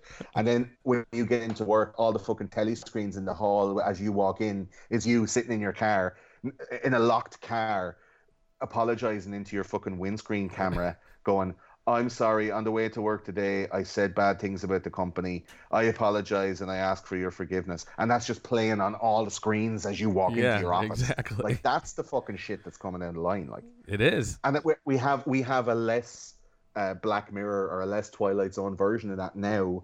With the way people are self censoring on Twitter, you say some shit on Twitter, and then everyone gets on your ass, and then you have to apologize and be like, you know, um, you know, 1984, please forgive me, me. Well, that's why I always tell people it's easy to do that when they're taking down somebody you don't like. But just remember, when you set that precedent, they can then do that to somebody you do like, and it, then it Absolutely, and the becomes same- slippery slope. the same with a cashless society. If you're talking about digital money, when Bitcoin was up at 20 grand at the end of 2017, uh, JP Morgan uh, high, top executives came on the news and said, fucking Bitcoin is bullshit. There's a bubble about to burst. They drove it down to around 7,000 a coin. And then they went in and they bought millions and millions Yep. and millions of dollars worth of it. And then they launched their own I- ICO and came out with uh, Morgan Coin or whatever it's called. Oh yeah. So they're they're now in the in the cryptocurrency business, and for the whole of 2018 was spent with J.P. Morgan Chase saying cryptocurrencies are great. We're developing our own one. If you want to buy into it, it's really cheap, and they're getting all this uh, interest into cryptocurrencies in the mainstream. And look what happens if you have like a cashless society. You know, I don't mean to be a Bible basher. I don't know how many out there in in how many of your conspiracy farmers are like devout Christians or whatever. But you have this stuff like uh, the mark of the beast. You know, if you don't, uh, no man shall buy or buy or sell save he has this mark. right. And it's talking about like having fucking chips in your hand or even in your phone, and there's no cash no more. So it's gonna, and they'll sell that to the right-minded people of the world by going, there's no. Uh, you can't do any like illicit drug deals, you know. They're putting stuff up like narcos and showing what can be done with cash, how cash is evil. Um, Even though that's how lot- Bitcoin really Bitcoin really got its initial push was through arms sales and black market sales. and, and drugs and all yeah the, the the what's it, the silk road or whatever um so yeah they're saying like the cash uh cash is going to you know make it easier for prostitution for illegal dealings and uh, drugs and stuff like that. So in order to and that's the thing that's going to get everyone on board to go yeah let's Yeah. eliminate cash because we'll we'll eliminate crime. And then eh, the people who are committing the crimes they're not allowed to have like bitcoin or they're not allowed to have like the the digital currency.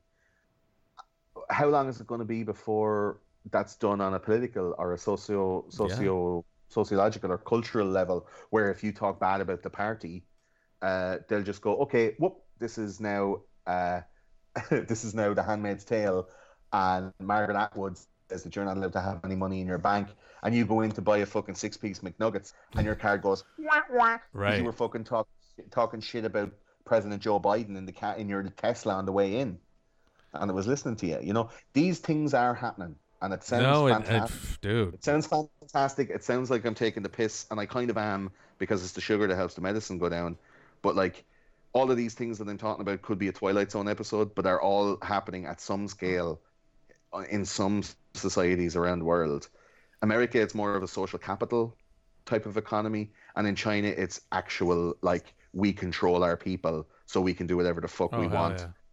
How do you Um, think? How do you think the citizens of the world? I mean, in America, we certainly have millions upon millions of people who aren't privy to any of this discussion. I mean, they they mm-hmm. get their little tidbits of news off the off the evening news after dinner, you know, all that sort of stuff. And and if a lot of this stuff develops and happens, how traumatizing is it going to be for these people, or are they just going to sheepishly stroll down into all of it and not even care? I mean, it's a boiling frog thing because right now, I mean, the silence Yes, is acquiescence. I mean, they're they're almost participating in it by, by. I mean, like you said, some people just don't have access to this information, but by that certain level of ignorance, which means uninformed, they're ac- they're acquiescent to the whole plan. I like the way you re- you- you kind of reframe the word ignorance because people are like, I ain't ignorant. Right. you calling ignorant? Right. Like, people are busy with their lives, man. They have kids, they have jobs. They come home, they fucking want to have dinner, watch a funny movie, and have a laugh, and Yeah. maybe get dick sucked or something, and then get a good night's sleep. And all of those things fucking take up your day. You know, there's not a lot of people that have the time to be able to go through all this shit. There's not a lot of people that have the want to Yeah. roll around in this shit because it's mm-hmm. literally like rolling around in pig shit, and it sits on you. You know, you, when you're daydreaming, you're looking out of a, a- out of a train window on your way to some meeting, and you're thinking like, "What the fuck?" I've often thought to myself like, "What the fuck do I be talking about? Like this stuff is like." Would my life be better if I just didn't know any of this stuff? And it's like, Yeah. it's like Joe Yeah. Pantoliano. He's going like, "Hey, you know, I know this steak isn't real, but it tastes delicious. I put it in my mouth. It's juicy. It's Right. not, I love it. Yeah. So I mean, uh, but I know it's not real. If I if you could give me a, a a pill and make me forget everything I know, you know, I take it. And that's that's a Well, lot that's of people thing are in that quandary. I now. made a statement. I think it was our first episode, Jeff, where I said, you know, we've been, you know, researching this stuff for a long time before this show started. As I'm sure you were, you know, sitting there going, man, this is crazy. I need to talk about this stuff. yeah, twenty and- years, man and boy. Yeah, and I said, you know, to Jeff, I said, you know, there are a lot of people out there, you know, who are simply too busy with their families. The kids have sports, the school, the the work, the this, the that, to even, you know, start diving into this stuff. And I was out for a run with some of my friends. We were jogging, and one of my friends who, you know, he just said, "Man, I listened to your episode, dude." He goes, "I'm one of those people." He goes, "It's kind of freaking me out, dude." And so at least, you know, through your show, our show, and others like, you know, we are we are at least starting to expose people to a to a different way of thinking. To at least, you know, say, hey, wait a minute, you know, the media that doesn't sound right. Here's here. l- Let me look into this a little bit. Let me do a quick Google search at least, or let me tune into these shows uh, where these guys have actually researched this stuff, and and get a little bit uh, broader opinion on it because and that's why I'm so excited about being on FM radio and potentially being syndicated across the United States. Um, for any of us that that host these shows, we are spreading the word. We are really doing a service to the United States citizens and to the world citizens um, about look, you need to prepare. This is this is what they're attempting to do.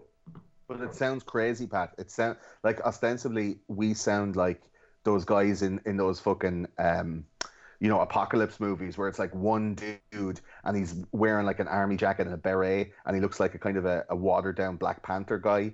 And like the hero arrives at this like hideout and he's like, Come on in, man, we are the resistance. Get on, gotta get on the airwaves and help these people, you know. It's like um the warriors, you know, fucking you're on on the radio going like, Warriors trying to make a way all the way back to Coney. Like we are those people who are the narrators of reality. Well, I mean, we're- we're freaking- be Mel Gibson's and Mad Max. Yeah, see, we got all Yeah. these we got all these movie references now. I guess I'll drop mine. I mean, we're basically Jor-El in Superman One. It's like the imminent destruction of Krypton is upon us. Like Jor-El, you're no a one crazy, you're a crazy Yes. man.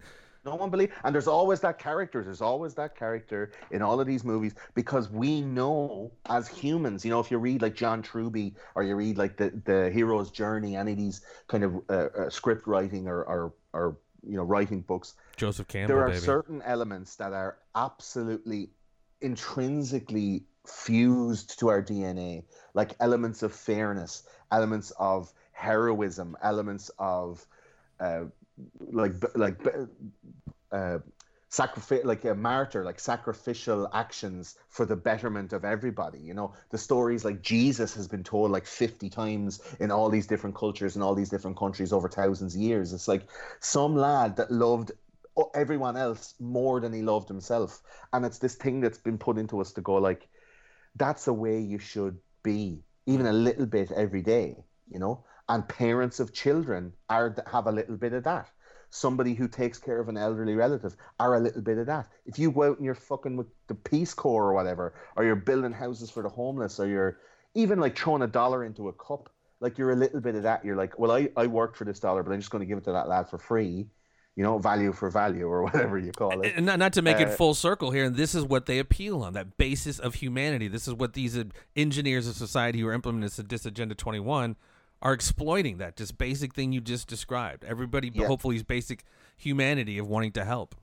He killed them with their love, boss. But I think that they didn't anticipate the resistance. And I'm not saying like we are the resistance. I'm saying like they didn't anticipate the certain elements that they ended up creating in trying to create this one world control. So it's ended up with a whole generation of people who didn't have kids.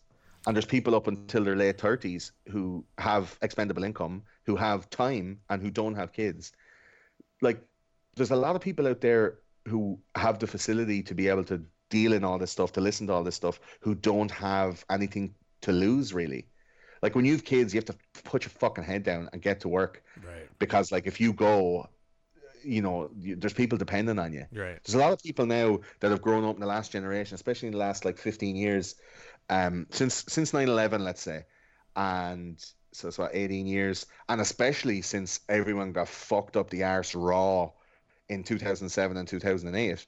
There's a lot of disaffected youth and it's caused a certain subset of society to not have to adhere to this 2.4 children white picket fence yeah. kind of best version of post-war america boomers mentality yeah. Yeah. now it's the boomers and it's the generation xers that are controlling the finances controlling politics but there's another generation this this between millennials and generation x that had an analog childhood and a digital adulthood who know the principles and who know the the the way the world should work and have seen like pre-internet age. Yeah. But we're also skilled enough to be able to put shit together like a podcast or like a YouTube channel and be able to analyze all this media, analyze all this information, and use what I think is lacking in in some of the younger people, which is like a common sense or a sense of rebelliousness or a sense of being able to push back against authority without being righteous and without being social justicey and without being um, coalescent to this liberal agenda they're able to look at it down the line in the middle and go, no, you're being manipulated on the left, you're being manipulated on the right, and all the business is all happening in the middle. Let's look at that. Right. So it's people who are out here making these podcasts, doing this stuff, have an audience of those people too. And I don't think the powers that be anticipated that. So they're trying to do stuff like deplatform and they're trying to put yeah. out stuff like outrage and you know this uh, uh, like social justice like if you talk about sandy hook you get your fucking show taken off the air well, and they do what they always do, which is control the narrative and things like we always yeah. say, you know, the conspiracy farm. I can understand how that might be off-putting for some people, but you know, just because of that pejorative type term. But what we've done with this show through our however many almost 100 episodes is really redefine that term. It's really, I, I realize it might, you know, have a have a certain negative connotation, but it's really just a to, you know a critical thinker, somebody who's actually willing to Same. have a have a have an alternative thought on on a, a you know a, a narrative, a general force narrative, or whatever it is. Just you know, we from all of our conversations, man, we've never really uh, beat people over the head. Said we are absolutely right, man. No. We have people on, we exchange ideas, we we entertain absolutely. alternative thought processes, which but we have allowed it's a threat. Time. We have allowed time to prove our conspiracies correct. That's the thing. The time is running out. There's certain elements that we all use that are under threat. You know, censorship online, the right. the, right. the ability to be able to fund this stuff, and I think mainstream media has has been has suffered a, a thousand cuts and is hemorrhaging For sure big time but it still can be used to corral uh, a lot of the people who would potentially agree with our points of view and our, sure. our kind of. Oh, we see it our, all the time. I mean, the fact that Hillary so... Clinton can still go pack people in or have anybody yeah. go listen to that woman, it's just like she can in her fuck. She can in her fuck, dude. They were selling they were selling tickets to go and see Bill and Hillary Clinton for six dollars for front row seats because they, they, they, were canceled the they whole were, thing eventually, didn't they? Yeah, they were embarrassed by how little people sold, and Bill is there like, oh, just let them go for like ten dollars. Uh, wow. I just want to talk. I just want yeah. to be out people. Yeah. Maybe get a maybe get a handful of ass. Like Right. Got to get That's- got to get some footage of a full of a full building. You Yeah. know, everybody was let in for free. Homeless people were given sandwiches and stuff to sit in there. And Just photograph you the know, that's- first two They wanted to get footage to build momentum. They couldn't even do that. But here's exactly. you know now that you mentioned Hillary, I, I not to not to interrupt and not to go you know off on a tangent, but this is very interesting. Uh, Paul Combetta, who was the IT guy, who uh, posted on Reddit uh, about how to make emails disappear, how to how to wipe a, a server clean and keep it gone forever. Bleach Uh, bit. there's there's rep- reports now that he was just arrested two days ago, um, pulled out of his house, and that's that's on 4chan, the Anon uh, website. Yeah. That uh, that one of the one of the Anons that lives in that neighborhood saw him in handcuffs being being brought out by the Fed. So uh, this this is not confirmed, but if it's true, this is really really big news. Yeah, and as well with Isaac Kappy, like a few weeks ago, that happened, and like some of these guys that are out there, they're really close to the to the the nuclear reactor of this power structure, and when you're close to something like that, you're going to get burned. Like you're going to get, you might it might not happen soon, but that that kind of the, the radiation sickness of that mentality and that operation. That goes really, really deep, and it's like Right. so much more powerful than any of us even They're working know. their way up. They're working. They're grabbing the low hanging fruit first, just as in the pedophile and, and human trafficking stuff. But Yeah. uh, it, did you guys ever read his initial post on on Reddit? I uh, didn't. about this stuff. He, he said, "Hello, all. I may be facing a very interesting situation where I need to strip out a VIP's in parentheses a very VIP email address from a bunch of archived email that I have both in live exchange mailbox as well as PST file." Basically, they don't want the VIP's email address exposed to anyone and want to be able to either strip out or replace the email address into from fields in all of the emails we want to send out. I am not sure if something like this is possible with PowerShell or exporting all of the emails to MSG and doing find replaces with a batch processing program of some sort. Does anyone have experience with something like this and or suggestions on how this might be accomplished? Whose uh, email did they want to get rid of? Hillary Clinton's. Yeah, the is- 33,000 uh, and then some others that were st- to strip rename outbound inbound you could rewrite it with a transport rule you know people are giving giving him uh, all kinds of uh, information on on how to do this stuff but then somebody else comes on and says is there no uh, uh, no way to access e- EB, EBD manually and and I mean these are you know obvious computer experts that are going back and forth um, on how to figure this out for him. But he got exposed because somebody uh, figured out who he was, and that's when he got exposed for all this stuff. and then he got obviously arrested and disappeared. Well, he just got he just got arrested uh, two days ago, supposedly. Wow. Under the growing tr- chestnut tree, I saw you and you saw me. That's some that's some fucking party shit from 1984. Like if you step out of the line, they'll come and get you, Yeah. and they'll either do a Seth Rich or they'll take you and make you a fucking scapegoat. Say that you had child porn on your computer or some shit. Like Oh yeah, yeah, that's scary stuff right there, man. Absolutely, man. But like, nobody looks at what happened with the Clintons. Like uh, at the end of last year, they had two houses burned down. Uh huh. Right. Do you remember that? Do you remember that? shit? Yeah. Yeah. Yeah. They're about to do an investigation. They had a bunch of uh, they had a bunch of Secret Service dudes that had their their like a garage out the back of the house, and the whole house burnt down, and all the papers and all the stuff, like everything burnt down just before a big investigation. then you're like, what? What the fuck? And no one's looking at that. And there's like a picture on on the front of I think it was like Newsweek or something like that, where it's the two of them in front of the house, like posing, smiling, and it's like house uh, Clinton House in Nantucket burnt down today, and you're like, yeah. There was a scene in Goodfellas when Joe Pesci and Ray Liotta were talking about it's like, Yeah, no, I got this boy. She's Jewish, and she won't, you know, she won't fuck. Henry, you gotta go out with her sister. And uh, and then the next thing they're fu- you know they're putting like uh, paraffin soaked tissue into the roof into Yeah. the roof. Fucking cons- uh, uh, you know, Burn the joint casino, this down. restaurant.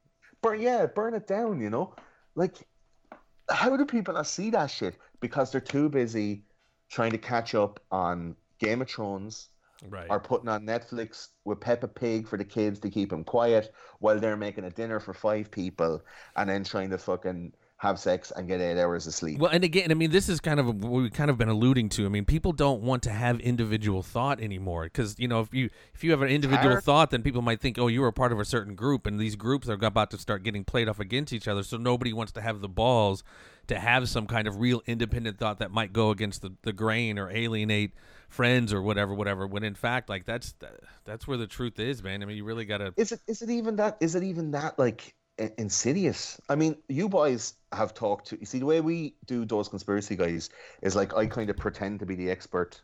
Uh, I I I have branched out and I've done interviews and I've done swap casts and you know people who have actually done like considered academic proper research, written books and shit. But like you, the whole remit of my show is that I will look at stuff on the internet, same as anybody can do, and using my kind of knowledge, I'm able to pull stuff together. And I'm not saying I'm I'm you know any more qualified than anybody else. It's just I like this stuff. I'm into it. I understand it, and I can fucking speak words good, and I know how to make a podcast and get it out on the internet. So it's this confluence of all this skill, uh, you know, video editing, audio editing, having the computer, having this fucking the stuff to make it. That's the only reason I have a podcast. And then people like what I say, so then it becomes popular or whatever. You guys have a different model where you have all of that stuff too, and you ask these experts onto your show. Like you've been exposed to some of the most like qualified, uh, knowledgeable, and well researched people in this field People who have lived it. Who have lived it. They're living it. They're making the fucking like they're doing the stuff we only are talking about, Right. right? And it's the same with Greg Carlwood, same with Sam Tripoli and Tinfoil Hats, like Joe Rogan, man. Like the, the, they're talking to the, the fucking creme de la creme of, of influential humans, you know. And do you not think if you were like, I don't know, fucking, uh, let's say Del, Del Bigtree, that he's not at home in in in a time of of uh, soft reflection, you know, as the sun is setting and he has a a, a chilled glass of Chardonnay and he's having a think to himself, going like, man, there's a lot of people that think I'm a fucking asshole because I say the things I say or I make these documentaries.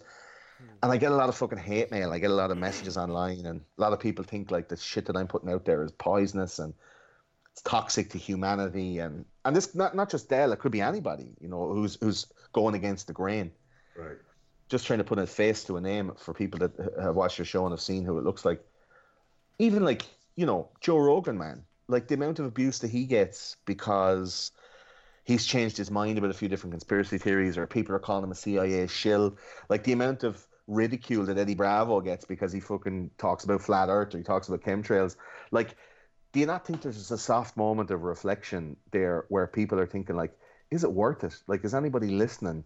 Am I making a difference? Am I am I crazy? Am I like I've often thought, hmm. am I being fed the propaganda? Am I perpetuating the fakeness and the realness is just find somebody to love and have kids and try and grow in a in a world that is a little bit shit for some people, but try and make it the best you can for yourself.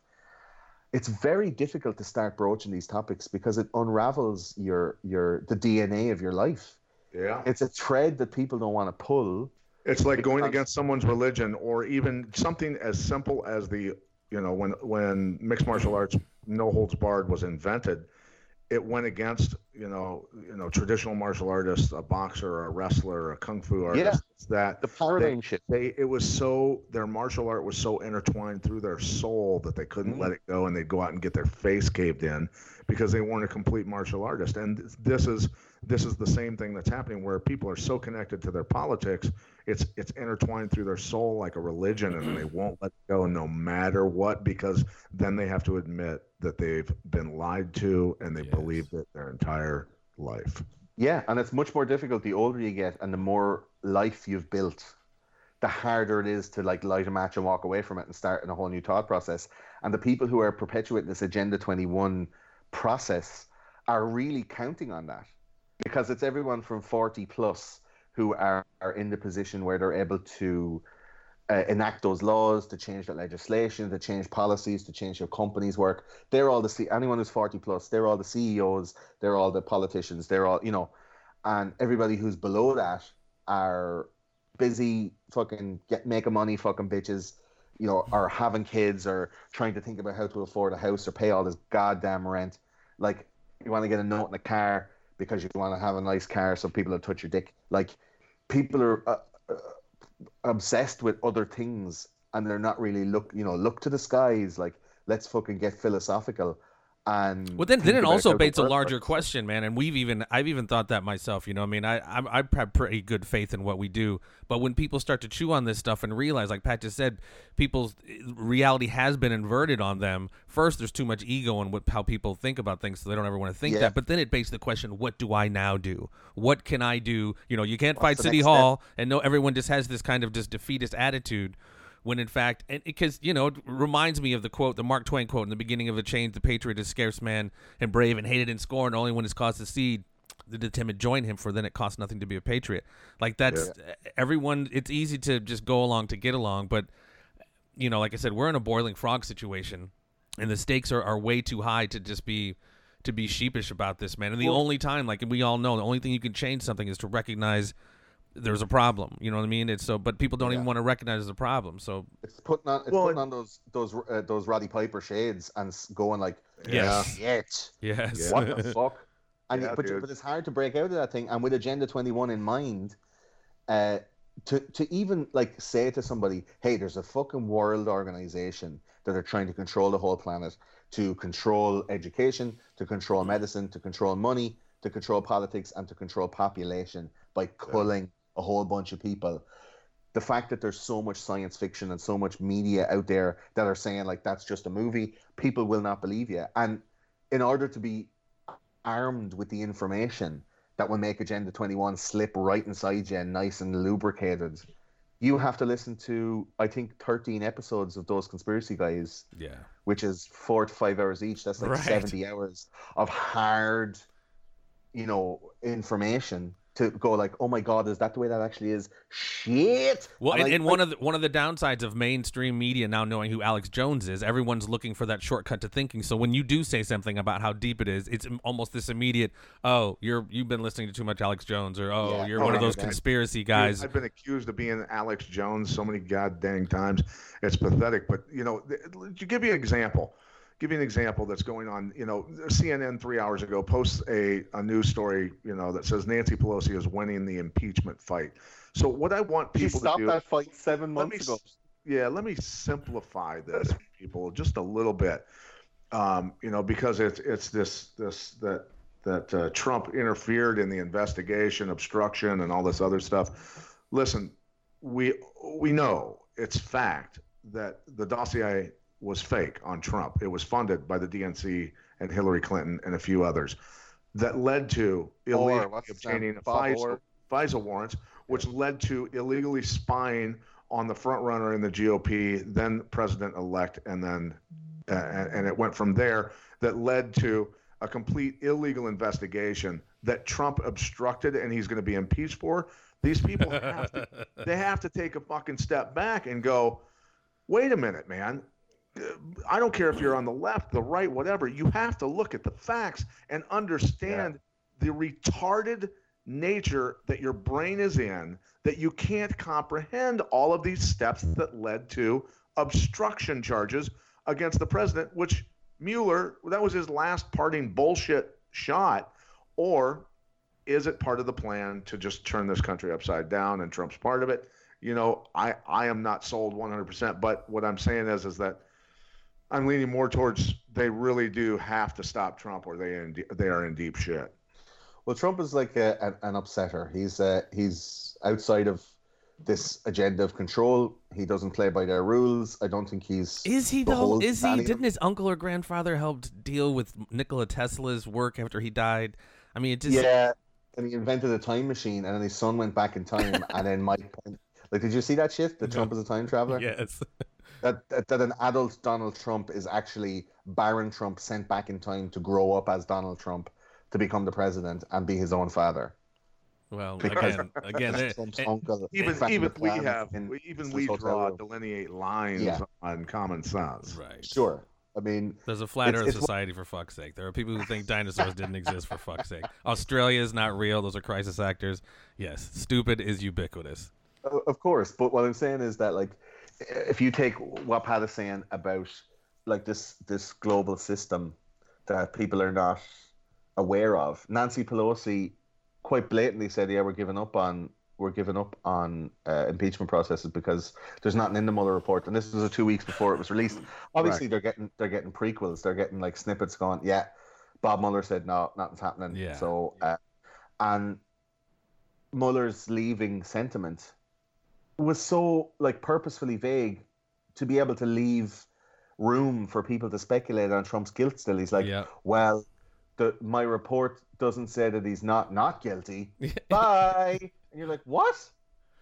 Like, is either guilty or not guilty? Well, he's not Right. not guilty, but he's not guilty, but he's not not guilty. Yeah, like, I, I okay, thought that vagary was was very interesting, and I well, think we can't strategic. charge a United States sitting president with a crime, so we're just going to say that you know uh, we didn't look into the prosecute the, the the ability to prosecute because Yeah. of that. But but you know the I left it to you know Congress can look at that and you know this and that and it's But it's being it's being left there as like the leather belt to to beat Trump with still by the media for the next eighteen months until. The Oh, you have to, which- yeah. Which I'm I'm sure he, he will win or whatever.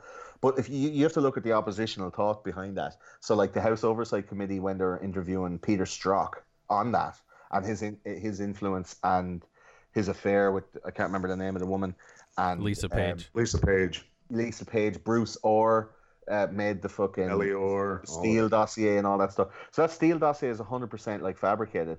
That is a political version of um, that scene from Deer Hunter where uh, Al Pacino, or is it Robert De Niro and uh, uh, Christopher Walken are given the guns and it's like, Diddy Mao! Like, this is a fucking political Diddy Mao Right. where they're being handed a loaded gun and go like, defend yourself. And he's like, okay, I'll defend myself by by not participating in what you're trying to frame me up as. And they're look at him, look at him, he's guilty. Like all of that stuff, and the and the the uh, what would you call it? The the tiny machinations, like the super complicated tidbits that like Tim Pool would make a 20 minute video on, or like Steven Crowder would have a whole show on for a whole night about like the video of Nancy Pelosi talking while she's drunk, and the fella that fucking posted that it has been arrested. Really? Yeah, the fella that posted on Facebook has been fucking arrested for some trumped up bullshit What? because they wanted to get rid of him because he made Nancy Pelosi look like a fucking rose swilling desperate housewife. Yeah. But she's like, And, and, and, was Yeah, there a- right. and I said, I tell you, three things. Okay, three things. and she holds up two fingers. She's Three- babbled. She's Okay. babbled so many times on camera that Oh, it's God.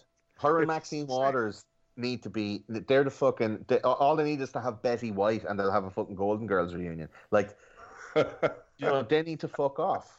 They need to fuck all the way off. And I'm Yeah. talking about the same on the other side, where you had like Joe Biden going like, "I'll punch Trump in the face if he comes near me." It's like Joe, you have trouble standing up out of a chair. Go molest some fucking kids in front of some cameras again. Why don't you? Like, there's a lot of people there that are superfluous to necessity, right? And it seems that people get caught up in the minutiae of that. That Steele dossier took hours out of my life that I could have been off looking at something else or reading another book. Hmm. But I wanted to understand fully what was happening Yeah. so that in 10 years' time, I can look back and go, bang, that was our nine, that was our 9/11, that was our Gulf of Tonkin, that was our Lusitania. Like Steele dossier against Trump was the Watergate of our time, and Yeah, it was fucked 100 percent manufactured. And as a conspiracy theorist, it'll be looked back on as an absolute travesty. To well, and we said that. What was it, Pat? against the citizens. One of our first episodes, July 2016, we had on guests, and we were basically talking, you know, Fusion GPS, Perkins Coie, all through the DNC. Not even a conspiracy theory; is all fact. DNC stole the nomination from Bernie, and like, of course, nothing happens. But people still just. I I hate Trump because he grabs pussy. He's like, yeah, but do you realize these guys weaponized the FBI and completely engaged in federal election fraud here on your side? I mean, it's just people have But these Trump's a confirmation woman- Trump's biases. a womanizer, and that's a much bigger Right. deal. People have these confirmation biases that they just they will go down, you know, truth, tooth and nails, swinging to defend. It's crazy. So and just so and and just so just so w- when we were talking you know so much agenda 21 and everything else that was going on Yeah. i just got a i just got a message that the uh, maine legislature okayed assisted suicide and the bill is going before the governor here pretty soon Well, there you go. That's a Logan's Run Population. situation where they're going to put fucking chips in everybody's arm, and when you reach sixty-five, they, they'll they'll sound the horn of Gondor, and like the fucking Morlocks, you'll all be like whisked into some cave, and everyone's like, okay, stand real still, everybody. And then a fucking blade goes by at shoulder height, and it's like, okay, let's all re- let's render all these for fat. And then the Soylent next thing- Green. Soylent Green. Soylent Green, Soylent. Green. Well, like like All Bill, like all the- Bill all Gates. The millennials are, uh, the millennials are going to be buying fucking Yankee candles made out of rendered human fat and smelling like cookies and cream or fucking, you know, cinnamon. Oh, Auntie Auntie Anne really smells like Christmas. Right. The You guys will dig. You guys will dig this. They're they are pulling out all stops against Trump, dude. They they uh, a story I totally forgot about this is uh, I think it was a UK newspaper posted that uh, Trump overheard saying that he had sex with black women to get a little chocolate in his I diet. saw that. I saw that. and I'm sure I'm sure that was posted on the UK papers next to a, a picture of Meghan Markle, right? Right. Just for extra outrage. Yeah, for sure. She's Yeah. nasty. She's na- I didn't know she was nasty.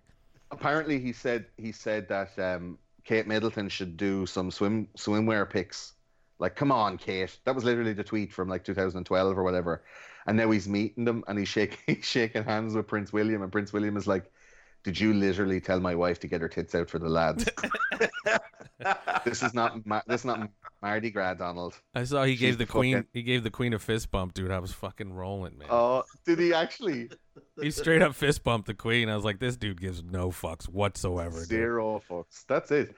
And I watched a lot of the YouTube videos of, of him walking around uh, Buckingham Palace, and it's like Camilla Parker Bowles, who's the wife of Prince Charles. Yeah. She's the woman that the royal family killed Princess Diana to replace, Right. and um, we have an episode on that as well if you want to see. So she's she's walking around behind uh, Prince Philip and Trump, who's being shown around the palace, and she keeps on turning around.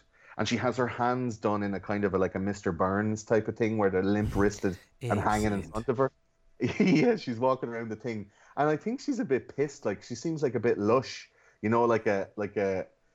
Uh, a, a, a like a, a well-to-do woman who's after organizing some kind of wine and cheese thing, and she had one more drink than she was able for, and then she's just going around going, "Oh my god, isn't this so funny?" And she's winking at all the cameras, going like, "This fucking this dickhead is walking around my house." Like she's literally winking at cameras, going like, "How funny is this? That Donald Trump is in Buckingham Palace? Like Right. this is fucking hilarious."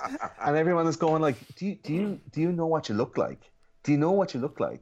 Do you know?" Uh, She's she looks like. Mr. Burns in a wig, hammered, and going around the place fucking making fun of the president of the United States. They had a front page picture of the presidential plane with a guard, a military guard of honor, and they said. The UK today deals a savage blow against the American President Donald Trump by not putting a red carpet out in front of his Air Force One plane. It's like, are you talking about the fucking government of England decided to deal a political blow against the American president by not putting out a red carpet? That is some real fucking low rent passive aggressiveness. Yeah. But that's what they've it's that's fu- what they've been that's what they've been uh, basically Front reduced to at this point. Yeah. It's like bad. what the fuck like it's bullshit is what it is and to get back to the thing we were talking about with agenda 21 how can you expect people of right mind and intelligence to be able to take the time away from looking at that shit because that's the shit that that's the bright lights that will take the the, the able-minded away Yep. from thinking about what's really happening because it's fucking more entertaining to think about this shit it's more hilarious and uh, you know, it's it's time better spent in the mind of somebody who's able for that information. Like I find it hilarious. I talk about it for hours, and it's really hard to think about, you know, abortion and population control and you know vaccination and the financial system. How fucked we all are. It's super negative to think about that. It's a lot easier to think of, uh, you know, Camilla Parker Bowles making fun of Donald Trump and him walking around going like, "Melania, I'll be back in a minute," and he's waddling through. This is this is the there." same rationalization of you know Rome, you know Justinian and Vespasian of build, building the Colosseum to keep you know for games to keep everybody distracted from the fucking destruction of their society. Yeah, it's it's it, it's basically yeah the, the Colosseum, and uh, we're feeding ourselves to the lions. Yes. You know, we're we're volunteering to fight the lions because somebody said it'd be fucking great crack. Well, it is political theater and it has been hella entertainment. Dude, we've gone this is our longest show, Pat, I do believe.